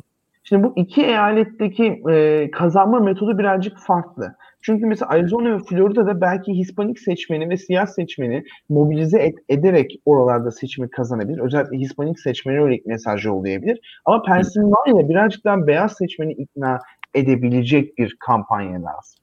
Şimdi bu noktada ikisini aynı anda sağlayabilecek kadar etkin bir kampanya yapılıyor mu? Ben şahsen böyle düşünmüyorum. E, çünkü bana kalırsa Joe Biden kampanyası işte seçmeni hedef alan işte bu seçmen grubuna bu şekilde bir mesaj vereyim, ona bu şekilde bir mesaj vereyim kadar komplike bir yapı kuramadı. Sadece Trump olmamak ve Trump'ın alternatif olmak üzerine çoğunlukla sessiz bir kampanya var. Şimdi bu Arizona'da e, da kazanayım, Pennsylvania'da mesaj vereyim, bir yandan Florida'yı elde tutayım gibi böyle bir enerjik ve bütüncül bir kampanya değil. Bence onlar da birazcık rastgele e, bekliyorlar hani sonucu e, gibi düşünüyorum. Mesela yarın e, Arizona'da Joe Biden'la Kamala Harris bir otobüs turuna çıkıyor. Şimdi Arizona çok kritik olduğunu hem başkan yardımcısının hem başkanın aynı anda uzun bir kampanya e, etkinliği yapmasından anlıyoruz. Arizona ama dediğiniz gibi doğru yani mesela atıyorum e, burada da hani haritayla oynadığımız zaman Arizona seçim sonucunu hani etkileyebiliyor doğrudan. Hani Michigan'ı kaybetse, Pennsylvania kaybetse bile Arizona, Florida'yı kaz- alıp e, seçimi kazanabilir. E, bu olabilir. Ama tabii e, yine burada şeye geliyoruz. Yani Arizona'da belki daha e, Hispanik seçmeni mobilize edip seçimi garantisi kolayken Michigan'da beyaz seçmenin ikna etme süreci belki daha zor olabilir. Özellikle Donald Trump'a karşı. Ve oy verme sürecinin çok e, karmaşık olmasından dolayı. Yine Florida'da mesela yani tamamen e, çok daha komplike bir süreç. Oraya para harcayacağına gidip işte Midwest'te e, çok daha geleneksel bir kampanya yapabilir mesela. Ama bunların net bir yöntem seçmedi Biden. Yani bu kampanya bu kadar komplike çalışmadı. Yani bunu bu da bir hataydı belki. Yani burada ya. peki şey devreye giremez mi? Ben bir soru daha sorayım. Ee, başkan yardımcısı mesela güneydeki eyaletlere yoğunlaşsa e, Biden kendi memleketine yoğunlaşsa mesela. Yani şimdi e, Kamala Harris e, siyah seçmeni mobilize etme konusunda e, bir beklenti vardı ama Kamala Harris kampanya süresinde benim beklediğimden daha geri planda durdu. Yani gidip de voter turn, turnout yapayım, gidip siyasi seçmen için North Carolina'da kayıt ettireyim gibi öyle inanılmaz derecede e, bir yoğunlukta çalışmadı. Birazcık geri planda durdu. Durduruldu belki de. Neden ee, böyle bir şey oldu sence? Yani e, belki de Trump kampanyasının e, Kamala Harris üzerinden işte radikal solcu işte e, birazcık daha Joe Biden'dan daha e, liberal tarzındaki bir anlatımını engellemeye çalıştılar belki de. Belki de buna gerek kalmayacak kadar ellerinde iyi veriler vardı ki riske atmak istemediler.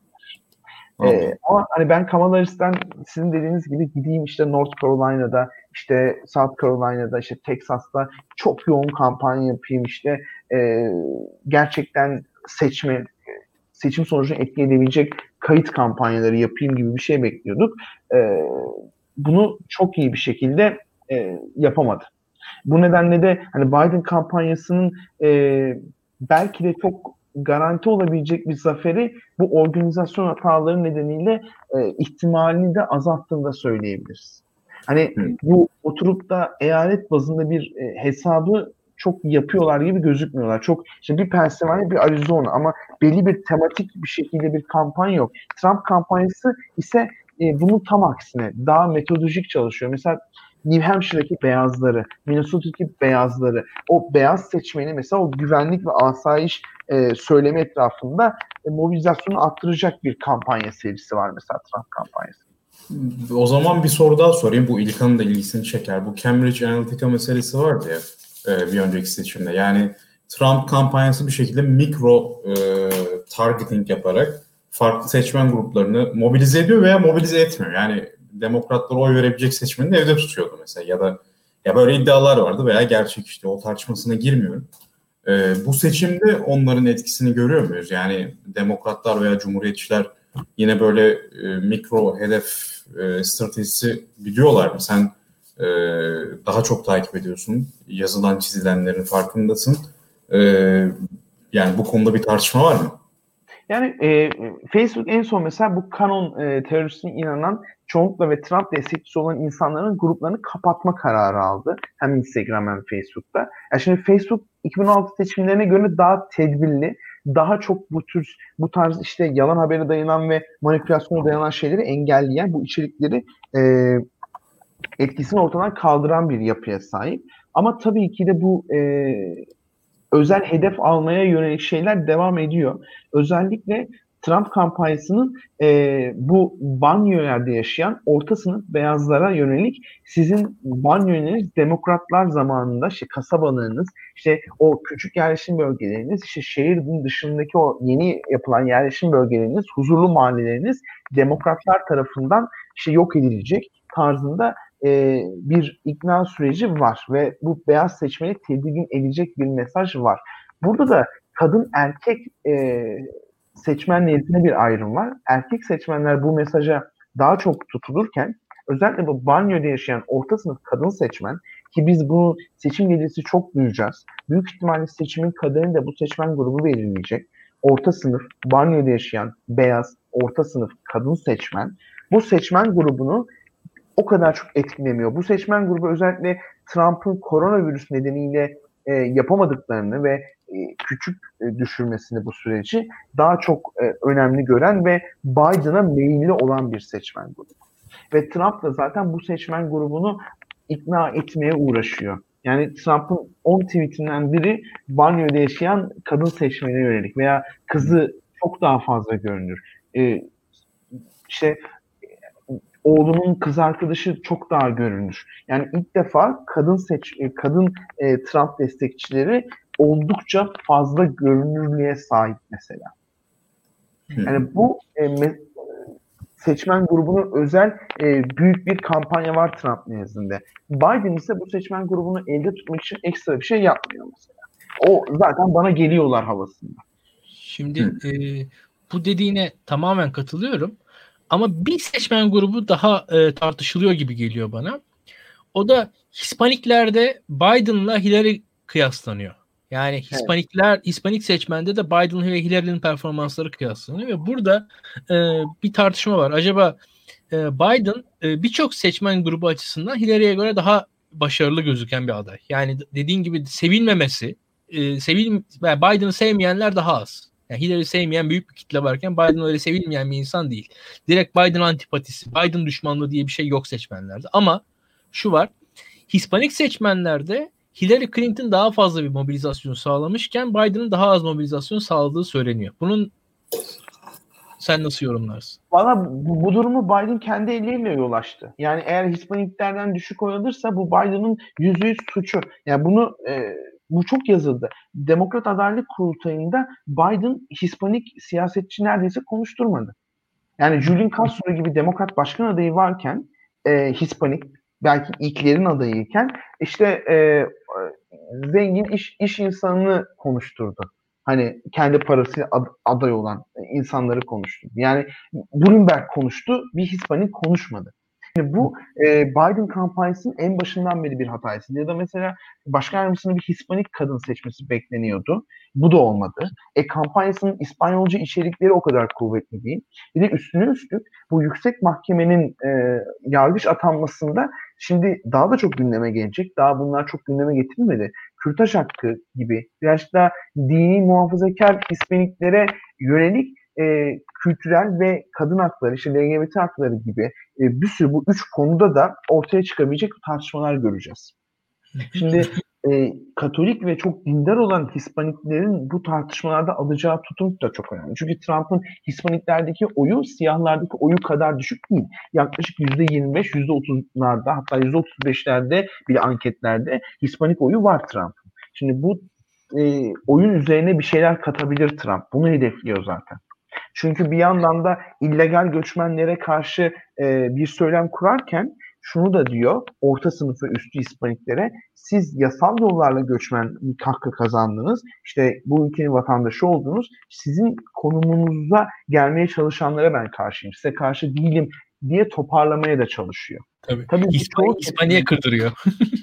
evet yani burada da dini ayrıma geliyoruz. Ama şimdi Clinton, yani Biden yine Clinton 2-0 değil. Biden çok dindar bir Katolik. Şimdi e, bu e, parametrede varken e, Biden kampanyası da bunun altında kalmayacaktır. Ama mesela bu geceki başkanlık münazarasını çok dikkatli izleyelim. Mesela Pence çok muhafazakar bir dindar, bir evangelist. Mesela kürtaj hakkı konusunda e, çok tutucu, çok muhafazakar bir konuşma yapacaktır büyük ihtimalle. Kamala Harris'in nasıl cevap vereceği çok önemli mesela buna. Pence Kamala Harris'e bakın işte dini ve Amerikan değerlerimize karşı çıkan bir başkan yardımcısı ve Biden tamamen Kamala Harris tarafından yönetilecek diyebilir. Ve Kamala Harris'i çok radikal ve değerleri yok etmek isteyen biri gibi konumlandırabilir. Bu da Hispanik seçmeni etkileyecektir. Yani bu da Arizona'daki seçim sonucunu da etkileyecektir. Ya da Iowa'daki Hispanik seçmenin sandığa gitme oranını etkileyecektir. Hatta Nevada'yı tartışmalı hale getirecektir. Çünkü bugün anketler mesela çok iyiydi belki Biden lehine ama mesela Nevada'da aradaki fark o kadar yüksek değildi. Joe Biden 4-5 puan önde Nevada'da mesela. Hani e, Michigan kadar önde. Hani 2016'da Nevada'yı Hillary Clinton kazanmasına rağmen. Şimdi bu da Trump kampanyası için bir fırsat. Trump kampanyası Nevada'da da çok etkinlik yapıyor. Yani e, seçimin belirsiz olan eyaletler giderek yayılıyor da bu Hispanik oyunun ne olacağı sorusuna bağlı olarak. Ya e, valla Hispanikler konusunda bence hani Biden'ın çok büyük potansiyeli vardı. Yani bu açıkçası işin bu halde olması e, Biden açısından ciddi başarısızlık ve şöyle bir durum var. Hispanikleri demokratlar e, bir şekilde hani siyahlarda olduğu kadar kendi yanlarına çekemediler. Yani orada bir e, şey yaşandı ve yani Hispanik diyoruz da hani Hispaniklerin hepsi kendisi yani hani siyahlar daha belki daha monolitik bir kitle denebilir. Yani Hispanikler o kadar monolitikleşmediler herhalde. Onu da söyleyebilirim. Yani hani orada e, muhtemelen Amerika'da yaşayan Hispanik işte 30 yıl önce gelmiş. Şu anki göçmenin çok derdiyle dertlenmiyor yani. Öyle o, o başka bir dert. Oradaki yaşayanın göçmenin derdi diye düşünüyor bir yerden. Hani orada o birliktelik tam kurulamadı. O anlatı yerleşmedi herhalde diye düşünüyorum. Ee, ya be, benim açımdan hani dediğin gibi birincisi suburbia'da yaşayan, banyoda yaşayan kadınlar bir diğeri de hani ilk başta o kadınlar, ikincisi de Hispaniklerin oyları e, bu seçimin sonucunu etkileyecek. Yani bir sürpriz yaşanırsa bunlar üzerinden yaşanacaktır diye düşünüyorum ben. Yani bu o seçim gecesi e, o sonuçları değerlendirirken muhtemelen oradaki yorumcular e, Hispaniklerin oyları ve suburbia'da yaşayan, banyoda yaşayan kadınların oyları üzerinden yorumlar yapacaklardır. E, bunlar değişti, değişmedi üzerinden yorumlar yapacaklardır gibi geliyor bana. E, zaten burada konuşmadığımız bir tane daha e, çok önemli e- eyalet var. Florida e, üzerinde tam anlamıyla durmadığımız. O da hani Hispaniklerin çok e, damgasını vurduğu bir eyalet. Hem de e, ciddi bir Yahudi nüfus var bir yandan. E, Birçok azınlığın olduğu, e, demografinin çok parçalı olduğu bir e- eyalet. Çok büyük bir eyalet. E, sanırım e, en büyük üçüncü ya da dördüncü pardon işte Kaliforniya, New York, e, Texas ve Florida dördüncü olması lazım. Yani yanlış hatırlamıyorsam. E, çok da büyük bir eyalet. E, bayağı delege yolluyor e, başkanlık seçimine. E, biraz da Florida yorumlarsan Yunus. E. Florida'da bu e, mahkumların oy hakkı kazanması ve seçmene yeni kayıt edilmesi tamamen ayrı bir hikaye ama esas hikaye şu. Florida'daki Hispanik nüfusun e, bazıları Küba göçmeni ve özellikle bu sosyalizmden oldukça e, öfkeli, sosyalizm üzerine ülkelerini kaybetmiş bir seçmen grubu. Bu seçmen grubu Cumhuriyetçilerin e, Joe Biden ve Demokratları sosyalizmle özdeşleşmesi retoriğine oldukça meyilli ve bu retoriği e, benimseyen ve giderek cumhuriyetçilere yönelen bir demografik grup. Özellikle genç seçmenlerde de bu oran artmaya başladı yavaş yavaş. Florida'da bunların yani Hispanikler ikiye ayrıldı ve özellikle Küba göçmeni Hispaniklerin Donald Trump'ın bu söylemine mail ettiğini söyleyebiliriz. Çünkü Demokrat ön seçiminde de özellikle adayların Fidel Castro hakkındaki açıklamaları Florida'da ses getirmişti ve Demokrat Parti'den bazı isimler ya ne oluyoruz, ne yapıyorsunuz gibi tepkilerde bulunmuşlardı. Florida'daki ikinci hikaye ise Florida'da şu anda korona vakaları çok fazla. Yaklaşık 700 bin aktif vaka var. Yani bu çok büyük bir rakam.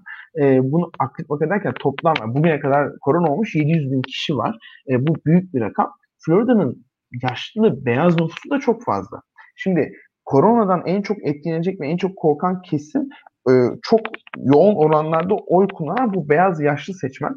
Bu e, seçmen grubu son bir, bir iki haftadır yavaş yavaş Biden'a mail etmeye başladı anketlerde. Özellikle e, bugün açıklanan bir ankette Florida'da Biden 10 puan önde gözüküyordu. Bu 10 puanlık farkın da önemli bir kısmı bu Biden'a mail eden beyaz yaşlı seçmenden geliyor. Tabii ki bu seçmen grubu e, Trump'ın 2016'da oldukça ön, iyi kazandığı 9 puanında kazandığı bir seçmen grubu yaşlı beyaz seçmen. Bu nedenle bu e, güçlü demografik grubu Trump kaybedecek mi?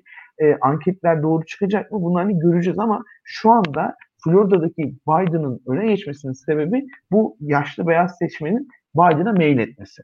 Ama bu Küba göçmeni Hispanik hikayesi seçim sonucunu etkileyebilir gerçekten. Çünkü e, Trump kampanyası Biden'ın sosyalizmle özdeşme konusunda e, birazcık daha önde. Çünkü Biden ben açıkça sosyalist değilim dediği ve sol kanada saldırdığı zaman kendi sol seçmeni de kaybetme riski taşıyor. Risk, genç seçmeni de bunu yapıyor arada ve bu e, çok yanlış bir şekilde, doğru olmayan bir şekilde yapıyor. Bu noktada da e, kendi seçmeninden eleştiri geliyor. Biden için bu bir ikilem, bir, bir tuzak gibi duruyor. Yani Biden'ın bu konuda sessiz kalması olan bu da e, Trump kampanyası bakın cevap vermiyor, sessiz kalıyor dediğimiz doğruya getirebilir. Ben bu yaş konusunda bir birkaç e, söz söylemek istiyorum. E, yaş konusunda e, şöyle bir yanılgıya düşülüyor seçimleri analiz ederken. E, yaş arttıkça sağcılık artıyor, işte mevcut sağ iktidara yönelim e, daha güçleniyor gibi bir algı var. Aslında e, yaşı 3'e böldüğümüzde ya da daha e, farklı kategorilere böldüğümüzde e, gençlerin ve yaşlıların pek çok ülkede daha sola veya daha muhalefete yakın olduğunu görüyoruz. Yani 35 yaş altı nüfusla e, 65 yaş üstü nüfus e, muhalefetin önde olduğu yaş grupları oluyor. 35-65 arasında e, iktidardaki sağ parti önde oluyor. Bunun sebebi şu, 35 ee, yaş altı nüfusta öğrenci ve işsiz çok fazla. 65 yaş 65 yaş ve üstü grupta da e, emekliler daha fazla. E, bu gruplar 35-65 yaş arasındaki çalışanlara kıyasla ekonomiden çok daha kolay etkilenebiliyorlar. Emeklinin zaten e, sabit bir geliri var ve sağlık e, gibi konularda e, devlete çok daha muhtaç bir noktada. E, diğer yandan da öğrenci e, nüfusu içinde veya işsizler içinde yani 35 yaş üstü altı nüfustan bahsediyorum. Hem azınlıkların nüfusu fazla, azınlıklar zaten muhalefete oy vermeye daha meyilli. Hem de e, beyaz seçmende de, beyaz gençlerde de e, kültürel bir farklılık var. Aynı zamanda gelecek beklentileri de daha yüksek. Zaten tüm dünyada şöyle yani küresel bir fenomen bu. 1990'larda 2000'lerde liberal demokrasi, özgürlük vaat etti gençlere. 2010'larda bu gerçekleşmedi. Bunun bir acısı var gençlerde. E, dolayısıyla hem genç seçmende açıkladığım nedenlerden ötürü hem de yaşlı seçmende muhalefet e, daha avantajlı. ABD'de de bu böyle, Avrupa'da da böyle. 35-65 yaş arasındaki çalışan nüfusta istikrar kaygısı daha yüksek olduğu için sağ politikalar oralarda daha çok karşılık ya aslında ABD'de de böyle bir durum var. Bakın yaş kırılımlarına. E, 65 yaş üstü yaş üstü seçmende yeniden güçleniyor demokratlar. Türkiye'de de böyledir bu. Mesela şu an CHP 35 yaş altı nüfusta AK Parti'yi zorlayacak seviyede. Hatta 2023'te yeni oy kullanacak seçmende muhtemelen birinci sırada. E, 35-65 yaş arasında yeniden AK Parti güçleniyor. 65 yaş üstüne yeniden CHP AK Parti'yi tehdit etmeye başlıyor. Çünkü dediğim gibi 65 yaş 65 yaş üstü nüfusla 35 yaş e, altı nüfus daha bağımlı olarak tabir ettiğimiz e, çalışan kitlelerin e, çalışan kitleler kadar istikrar kaygısı gütmeyen, e, daha kolay etkilenen mevcut değişimlerden ve öfkelenen seçmen grupları. Ben de katılıyorum. Şunu ekle, ekleyebilirim belki çok kısa Amerika özelinde. Mesela Florida'daki de, dediğimiz değişimle Arizona'daki değişim yaşlı seçmenin bakış açısı işte bu yüzden farklı. Mesela Arizona'daki yaşlı seçmen koronadan çok aşırı derecede etkilenen bir seçmen grubu değil Florida kadar. Bu nedenle Trump'ın oldukça güçlü olduğu bir demografik grup. Mesela şimdi biz yayındayken Trump tweet atmış. Arizona'da bu erken oy verme ve posta oy verme başlamış. E, Trump mesela diyor ki Arizonalılara gidin oy kullanın. E, posta yoluyla gidin oy kullanın diyor. Şimdi son bir aydır, iki aydır Trump ne diyor? Posta yoluyla oy kullanmayın, güvenli değil diyor. Ama şimdi mesela Arizona'da posta yoluyla oy kullanılmasını söylüyor. Neden? Çünkü Arizona'daki yaşlı beyaz nüfus çoğunlukla Trump'ın güçlü olduğu ve Trump'ın hala gücünü koruduğu nüfus. Şimdi bu grup sandığa gitmek yerine posta yoluyla oy vermeyi daha güvenli buluyor kendi için. Bu nedenle Trump onların posta yoluyla oy vermesini istiyor. İşte bu e, yaşlı seçmenin e, eyaletten eyalete o konjonktürün de değişmesi ve her bir eyaletin seçim sonucunu etkilediği için her bir eyaletin hikayesinin de baştan başa bir e, seçim sonucu faktörü olduğu için bu hani Nezih Bey'in e, yorumunun e, özelinde Arizona, Florida'daki yaşlı seçmenin hikayesi de e, farklı. Ve Florida'daki seçmen böyleyken Arizona'daki böyle. Çünkü korona faktörü de var. Yani hem korona vaka sayısına hem de seçmenlerin anketlerdeki durumuna hepsini birleştirerek bir e, bakış açısı lazım. Ama bugünkü çok komik bir çelişkin. Yani 4 ay boyunca postoyla oy vermenin güvenli olmadığını söyleyen bir başkan bugün Arizona'da postoyla oy verilmesi gerektiğine dair tweet attı. Ee, Onur, e, bir saat 50 dakikaya vardık. E, ne dersin yayına dair? E, iki saati geçmeyelim diye düşünüyorum ben. E, eğer Tabii daha başka şeylerden bahsetmek istiyorsan e, biz çünkü bayağı bir grafiği şu an pas geçmiş durumdayız. Özellikle Senato hakkında, e, Covid-19 hakkındaki grafikleri vesaireyi biraz nispeten pas geçtik. E, Amerika'da Covid-19 salgınının etkilerini konuştuk öte yandan. Hani e, o dataları vermedik. Daha ziyade kendimiz konuştuk ama izleyiciler zaten o datalara ulaşabilirler diye biraz şey yaptık yani onları es geçmiş durumdayız. Şöyle söyleyeyim bu yayında kullandığımız özellikle interaktif grafikler ilginç ve bence güzel grafikler. O, yayın, o, o grafiklerin de linklerini paylaşacağız. Hatta e, şöyle de bir yandan da paylaşmak da lazım onları. Son bir dakika, son 5-6 dakikamız, yani 2 2'yi görmeyelim.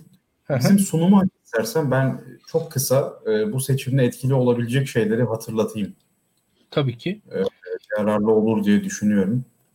Hay hay. Hemen senin sunumu açalım. Yani neden mesela insanlar şaşırıyor. Yani şimdi Türkiye'de e, Erdoğan bir şekilde kazanıyor ya orada da Trump bir şekilde kazanır gibi bir algı var. Ama anketlerde Biden niye önde gidiyor ve bu anketler 2016'daki hatalara düşürmemek için e, daha iyi bir örneklem e, çekerek yapılan anketler pek çoğu. E, dolayısıyla yani anketlere tamamen de güvenmemek çok da yerinde bir karar değil yani. Elbette ki hata payına bakarak konuşmak lazım. Yunus Emre'nin simülasyonunda da gördük yani. Bir anda birkaç eyalette Biden kaybedince zaten Trump da kazanabiliyor. Öyle bir durum da var. Ee, bu bizim sunum. Yok hayır değil. Şu an ona bir saniye. Birkaç sunum olduğu için biraz e, şöyle gidelim. Olmadı mı? Şu an geldi. Ee, dördüncüye gelsin mi direkt? Tam ekran alayım da ben de bir. Ha. Dur bir saniye. Okey. Ee, ne oldu? Bir saniye ben yanlış şeyi paylaştım da onu düzelteceğim şu anda. Tamam. Ya seçmenin duyguların öneminden bahsedeceğim e, siyasal davranış, oy verme literatüründe de bu ara hakim konu o. Direkt dördüncü slayta gel hocam. Hı hı. Ama gelemiyorsun şu an. Ha. Okey. Ee, şimdi bir tanesi şu. Ee, şu soru önemlidir. Ee, şu an iktidarda olan siyasetçi sizin gibi insanların dertlerini ve ihtiyaçlarını ne kadar e, umursuyor? Şimdi baktığınızda e, oy vermeye meyilli olan seçmenlerin yüzde 44'ü bir şekilde önemsiyor diyor. Fakat yüzde 56'sı önemsemiyor diyor Trump için. Yani Trump'ın e, kendine benzer insanları, e, insanların sorunlarını önemsediğini düşünen seçmen sayısı önemsemeyenlerden yaklaşık 12 puan geride. E, anketlerde de benzer bir fark var. Yani aradaki paralelliği altını çizmek isterim bu noktada. E, tabii burada partizan bakış yani demokratların çoğu otomatik olarak hayır bizi önemsemiyor diyor. Cumhuriyetçilerin de çoğunluğu evet önemsiyordu ama burada e, kararsızların ve e, parti tercihi belirtmeyenlerin de tutumları önemli ve sanki e, oy verme tercihleriyle arasında bir bağlantı var gibi gözüküyor. Bu önemli. E, diğer konuda e, insanların e, adayları olan tutumları yani beğenip beğenmeme, favori olarak görüp görmeme. E, burada diğer şey de geçebiliriz bir sonrakinde. E, bunu düzgün şey yapmamışım da. Tamam.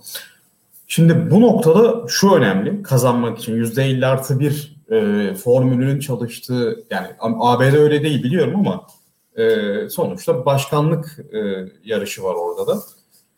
E, bir adayı sevenlerin sevmeyenlerden daha fazla olması gerekiyor. E, yani bu %50'yi geçmek anlamına gelmiyor. Mesela diyelim ki Biden'ı sevenler %40, işte sevmeyenler 35 ne yaptı 75 25'te bir sevmeyen kitle var diyelim. Zaten 18 puan sevmeyen bir kitle varmış yani.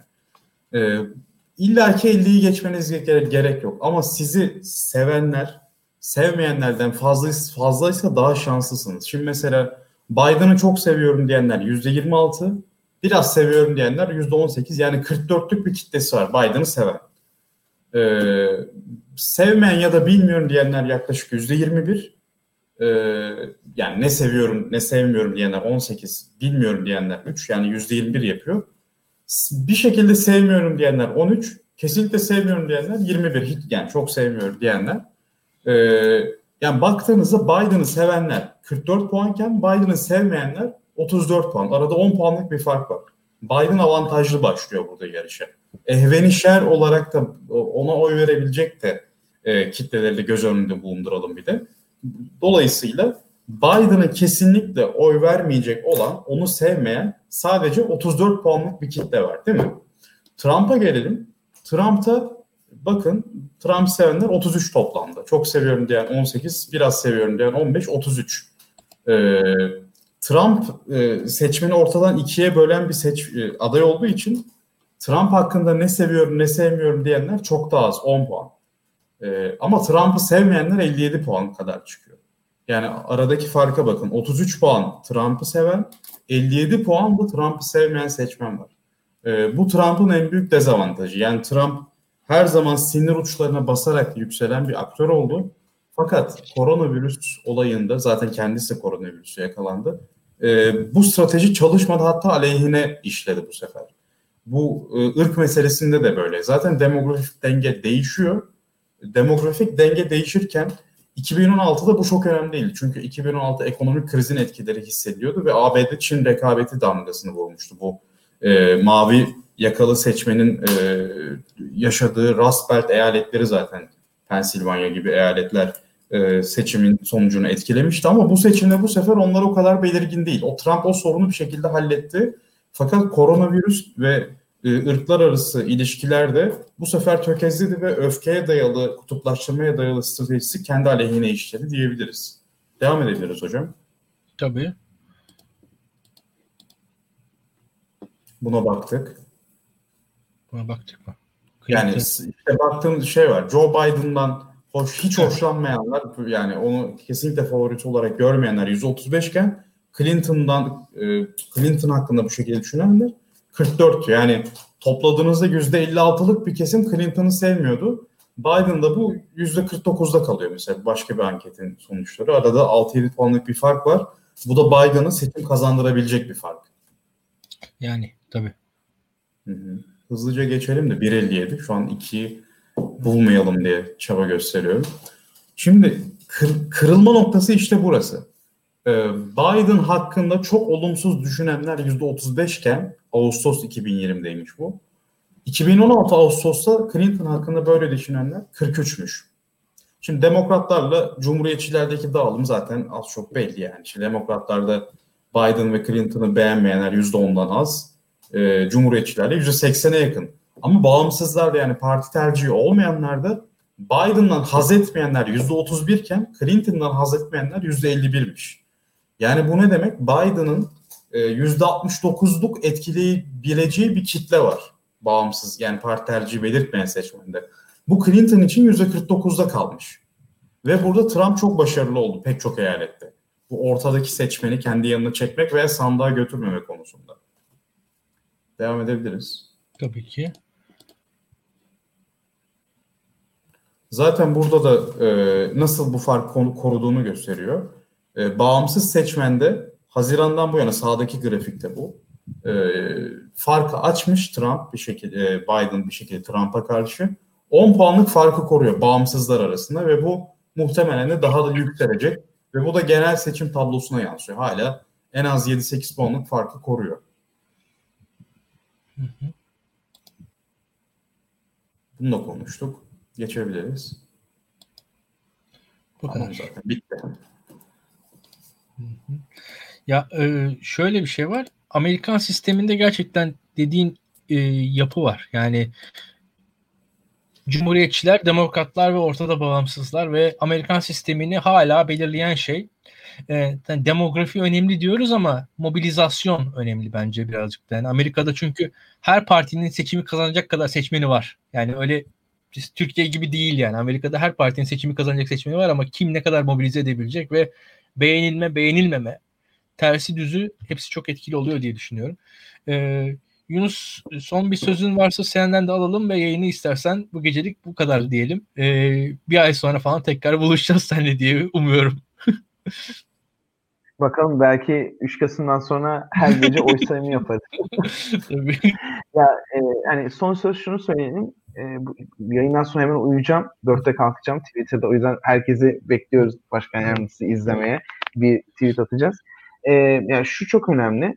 E, bu seçimde e, yani gerçekten e, Trump mı Biden mı? Hani bunun cevabı belki e, ilk defa yani o gördüğümüz büyük farklara rağmen bir şey diyemeyiz. Yani ben buna açıkçası inanıyorum. Yani bu seçimin ortada olduğu, belirsiz olduğu e, çok aşikar ve ilk defa belki bu kadar belirsiz ve yakın bir seçime gidiliyor. Sonuç belki Biden çok ezici bir çoğunluk elde eder. Belki hiç tahmin etmeyeceğimiz kadar bir hezimete uğrar. Bu hiç önemli değil. Sonuç olarak koşullar ve olasılıklar çok belirsiz. Yani baş, Amerikan başkanı seçimden bir önce korona oluyor ve hastaneye gidiyor. Yani ve bir gecede Twitter ve bütün Amerikan medyası Trump ölürse ne olur diye bir e, konuşmanın içerisine girdi. Yani bütün bu olasılıkların yaşandığı bir durumda seçimin çok belirsiz ol, olduğunu hala düşünüyorum ki özellikle bu e, oy verme süreçlerindeki belirsizlik hala korunurken. Yani bir kişinin verdiği oyun geçerli sayılıp sayılmaması seçim belirleyecek. Postörlü oy kullananların oyların nasıl kullandığı seçimi belirleyecek. Bu detaylarda boğulacak bütün seçim diye düşünüyorum. E, ve bütün bu kaosun ortasında da bir yüksek mahkeme yargıcı atanacak. E, 50 yaşında oldukça genç ve Amerikan Yüksek Mahkemesi bundan sonra 30 sene boyunca demokratlar her yerde her eyalette seçimi kazansa bile muhafazkarların elinde olacak ve ülkede bir meşruiyet, demokrasi krizi yaşanacak büyük ihtimalle e, bundan sonra. E, bütün bunların ortasında artan bir korona salgını var. Özellikle Cumhuriyetçinin güçlü olduğu yerlerde ve e, protestoların e, devam ettiği kentler de var hala. Yani bütün bunların ortasında sanki birisi Amerika hakkında bütün kartları dağıtmış ve Amerika bu kaosun arkasından geliyor ve daha ne olabilir sorusuna hep bir cevap var. Yani Trump'ın yani bundan bir hafta önce Trump korona olur mu e, ciddi ciddi konuşsak belki hani olmaz artık o da yaşanmaz derdik ama oldu. Yani şimdi bir hafta sonra Trump elinde bir ilaçla aha ilaç buldum işte herkese de bedava dağıtıyorum gibi bir şey der mi? Bence çok olası değil ama diye de bilir. Yani bütün bunların e, yaşanması olası yani Amerika şu anda gerçekten bir bilim kurgu filmi gibi işte ya da bir bilgisayar oyunu gibi. Yani ben son iki haftadır her Twitter açtığımda böyle gözlerim e, fal taşı olup bir şeyler okuyorum. Yani bitmiyor e, Amerika'daki kriz. Yani bu da oldukça yani biz de burada hani Amerika'nın eleminden kederinden hani ekmek yiyoruz. hani on, oradan pay çıkarıyoruz oluyor ama bence üzülüyorum yani insanlara. Yani gerçekten bu kadar e, bir seçim yani zaten adil olmayan bir sistem, demokratik olmayan bir sistem, bir sürü adaletsizlik var. Yani üstüne üstlük bu tür sorunlar bugün de mesela fırtına var Amerika'da yeni bir kasırga yaklaşıyor. Yani bütün bunlar hani e, üst üste eklendiği zaman e, çok değişik bir simülasyondan geçiyorlar gibi geliyor. Bu yüzden e, göreceğiz. Bir ayda her şey değişebilir. Hani çok klişe bir laf ama bu sefer bir ayda her şey değişebilir. O nedenle e, izleyeceğiz, devam edeceğiz. Ya ben bir ayda 3 Kasım'da bu sonuçları öğreneceğimizi hani düşünmüyorum. O tabii Joe Biden'ın büyük bir e, zafer kazanması durumunda 3 e, Kasım'da da öğrenebiliriz. Yani 4 Kasım sabahı ama ben seçim sonuçlarının 2 haftada ulaşma olasılığının çok az olmadığını düşünüyorum. Az. Ya o iki haftada biz senle 4-5 program yapma durumunda kalabiliriz. Öyle bir o iki hafta ben bekliyorum açıkçası. Eğer öyle bir şey olursa hani her gece açıkçası yarım saatlik bugün ne oldu e, program falan yapabiliriz artık. O, iki saatlik yapmayız o programları da. Ya, gidiş onu gösteriyor. Şimdiden şey yapalım. Ajandan da yerini alalım yani. tamam. Öyle. Tam o sırada okullara başvurmam gerekecek ama olsun artık. ya o zaman daha insani boyutlarda programlar yapacağız. Yani. Evet. Bakalım hayırlısı. İlkan'ı, İlkan'ı, İlkan'ı almam ben yani. İlkan çok şey yapıyor. 15 dakika alırım. Senle bir 10-15 dakika konuşuruz. İlkan'ı son 5 dakika alırım. Ya ben daha anlatacaktım aslında bazı şeyler kaldı. İzleyicilere teşekkür ediyoruz. Bu saate kadar sabrettiler. Ee, biz neden yani herkes de biz dışarıdan Amerika'dan bir bilinçliyse bunlar neden e, bu seçime bu kadar meraklılar? Neden e, üç insan e, çıkıp YouTube'da bunu konuşuyor ve neden 2000 3000 kişi bunu izliyor der? E, ben de bu sorunun cevabını e, yer yer kendime sorguluyorum özellikle artık e, yani şey, şey bile düşünüyorum yani yakında işte Trump uzaylılar tarafından kaçırıldı hadi gelin beraber inceleyelim ne olacak falan diye böyle bir tweet de atmayı bekliyorum artık yani e, bu iş iyice sürerleşmeye başladı. Hepimize kolay gelsin. Bak, cidden iyi geceler dileyelim arkadaşlar. Ee, görüşmek üzere. İzleyicilere sevgiler, saygılar. Bu gecelik bu kadar yeter. Görüşürüz. iyi geceler. Hoşçakalın.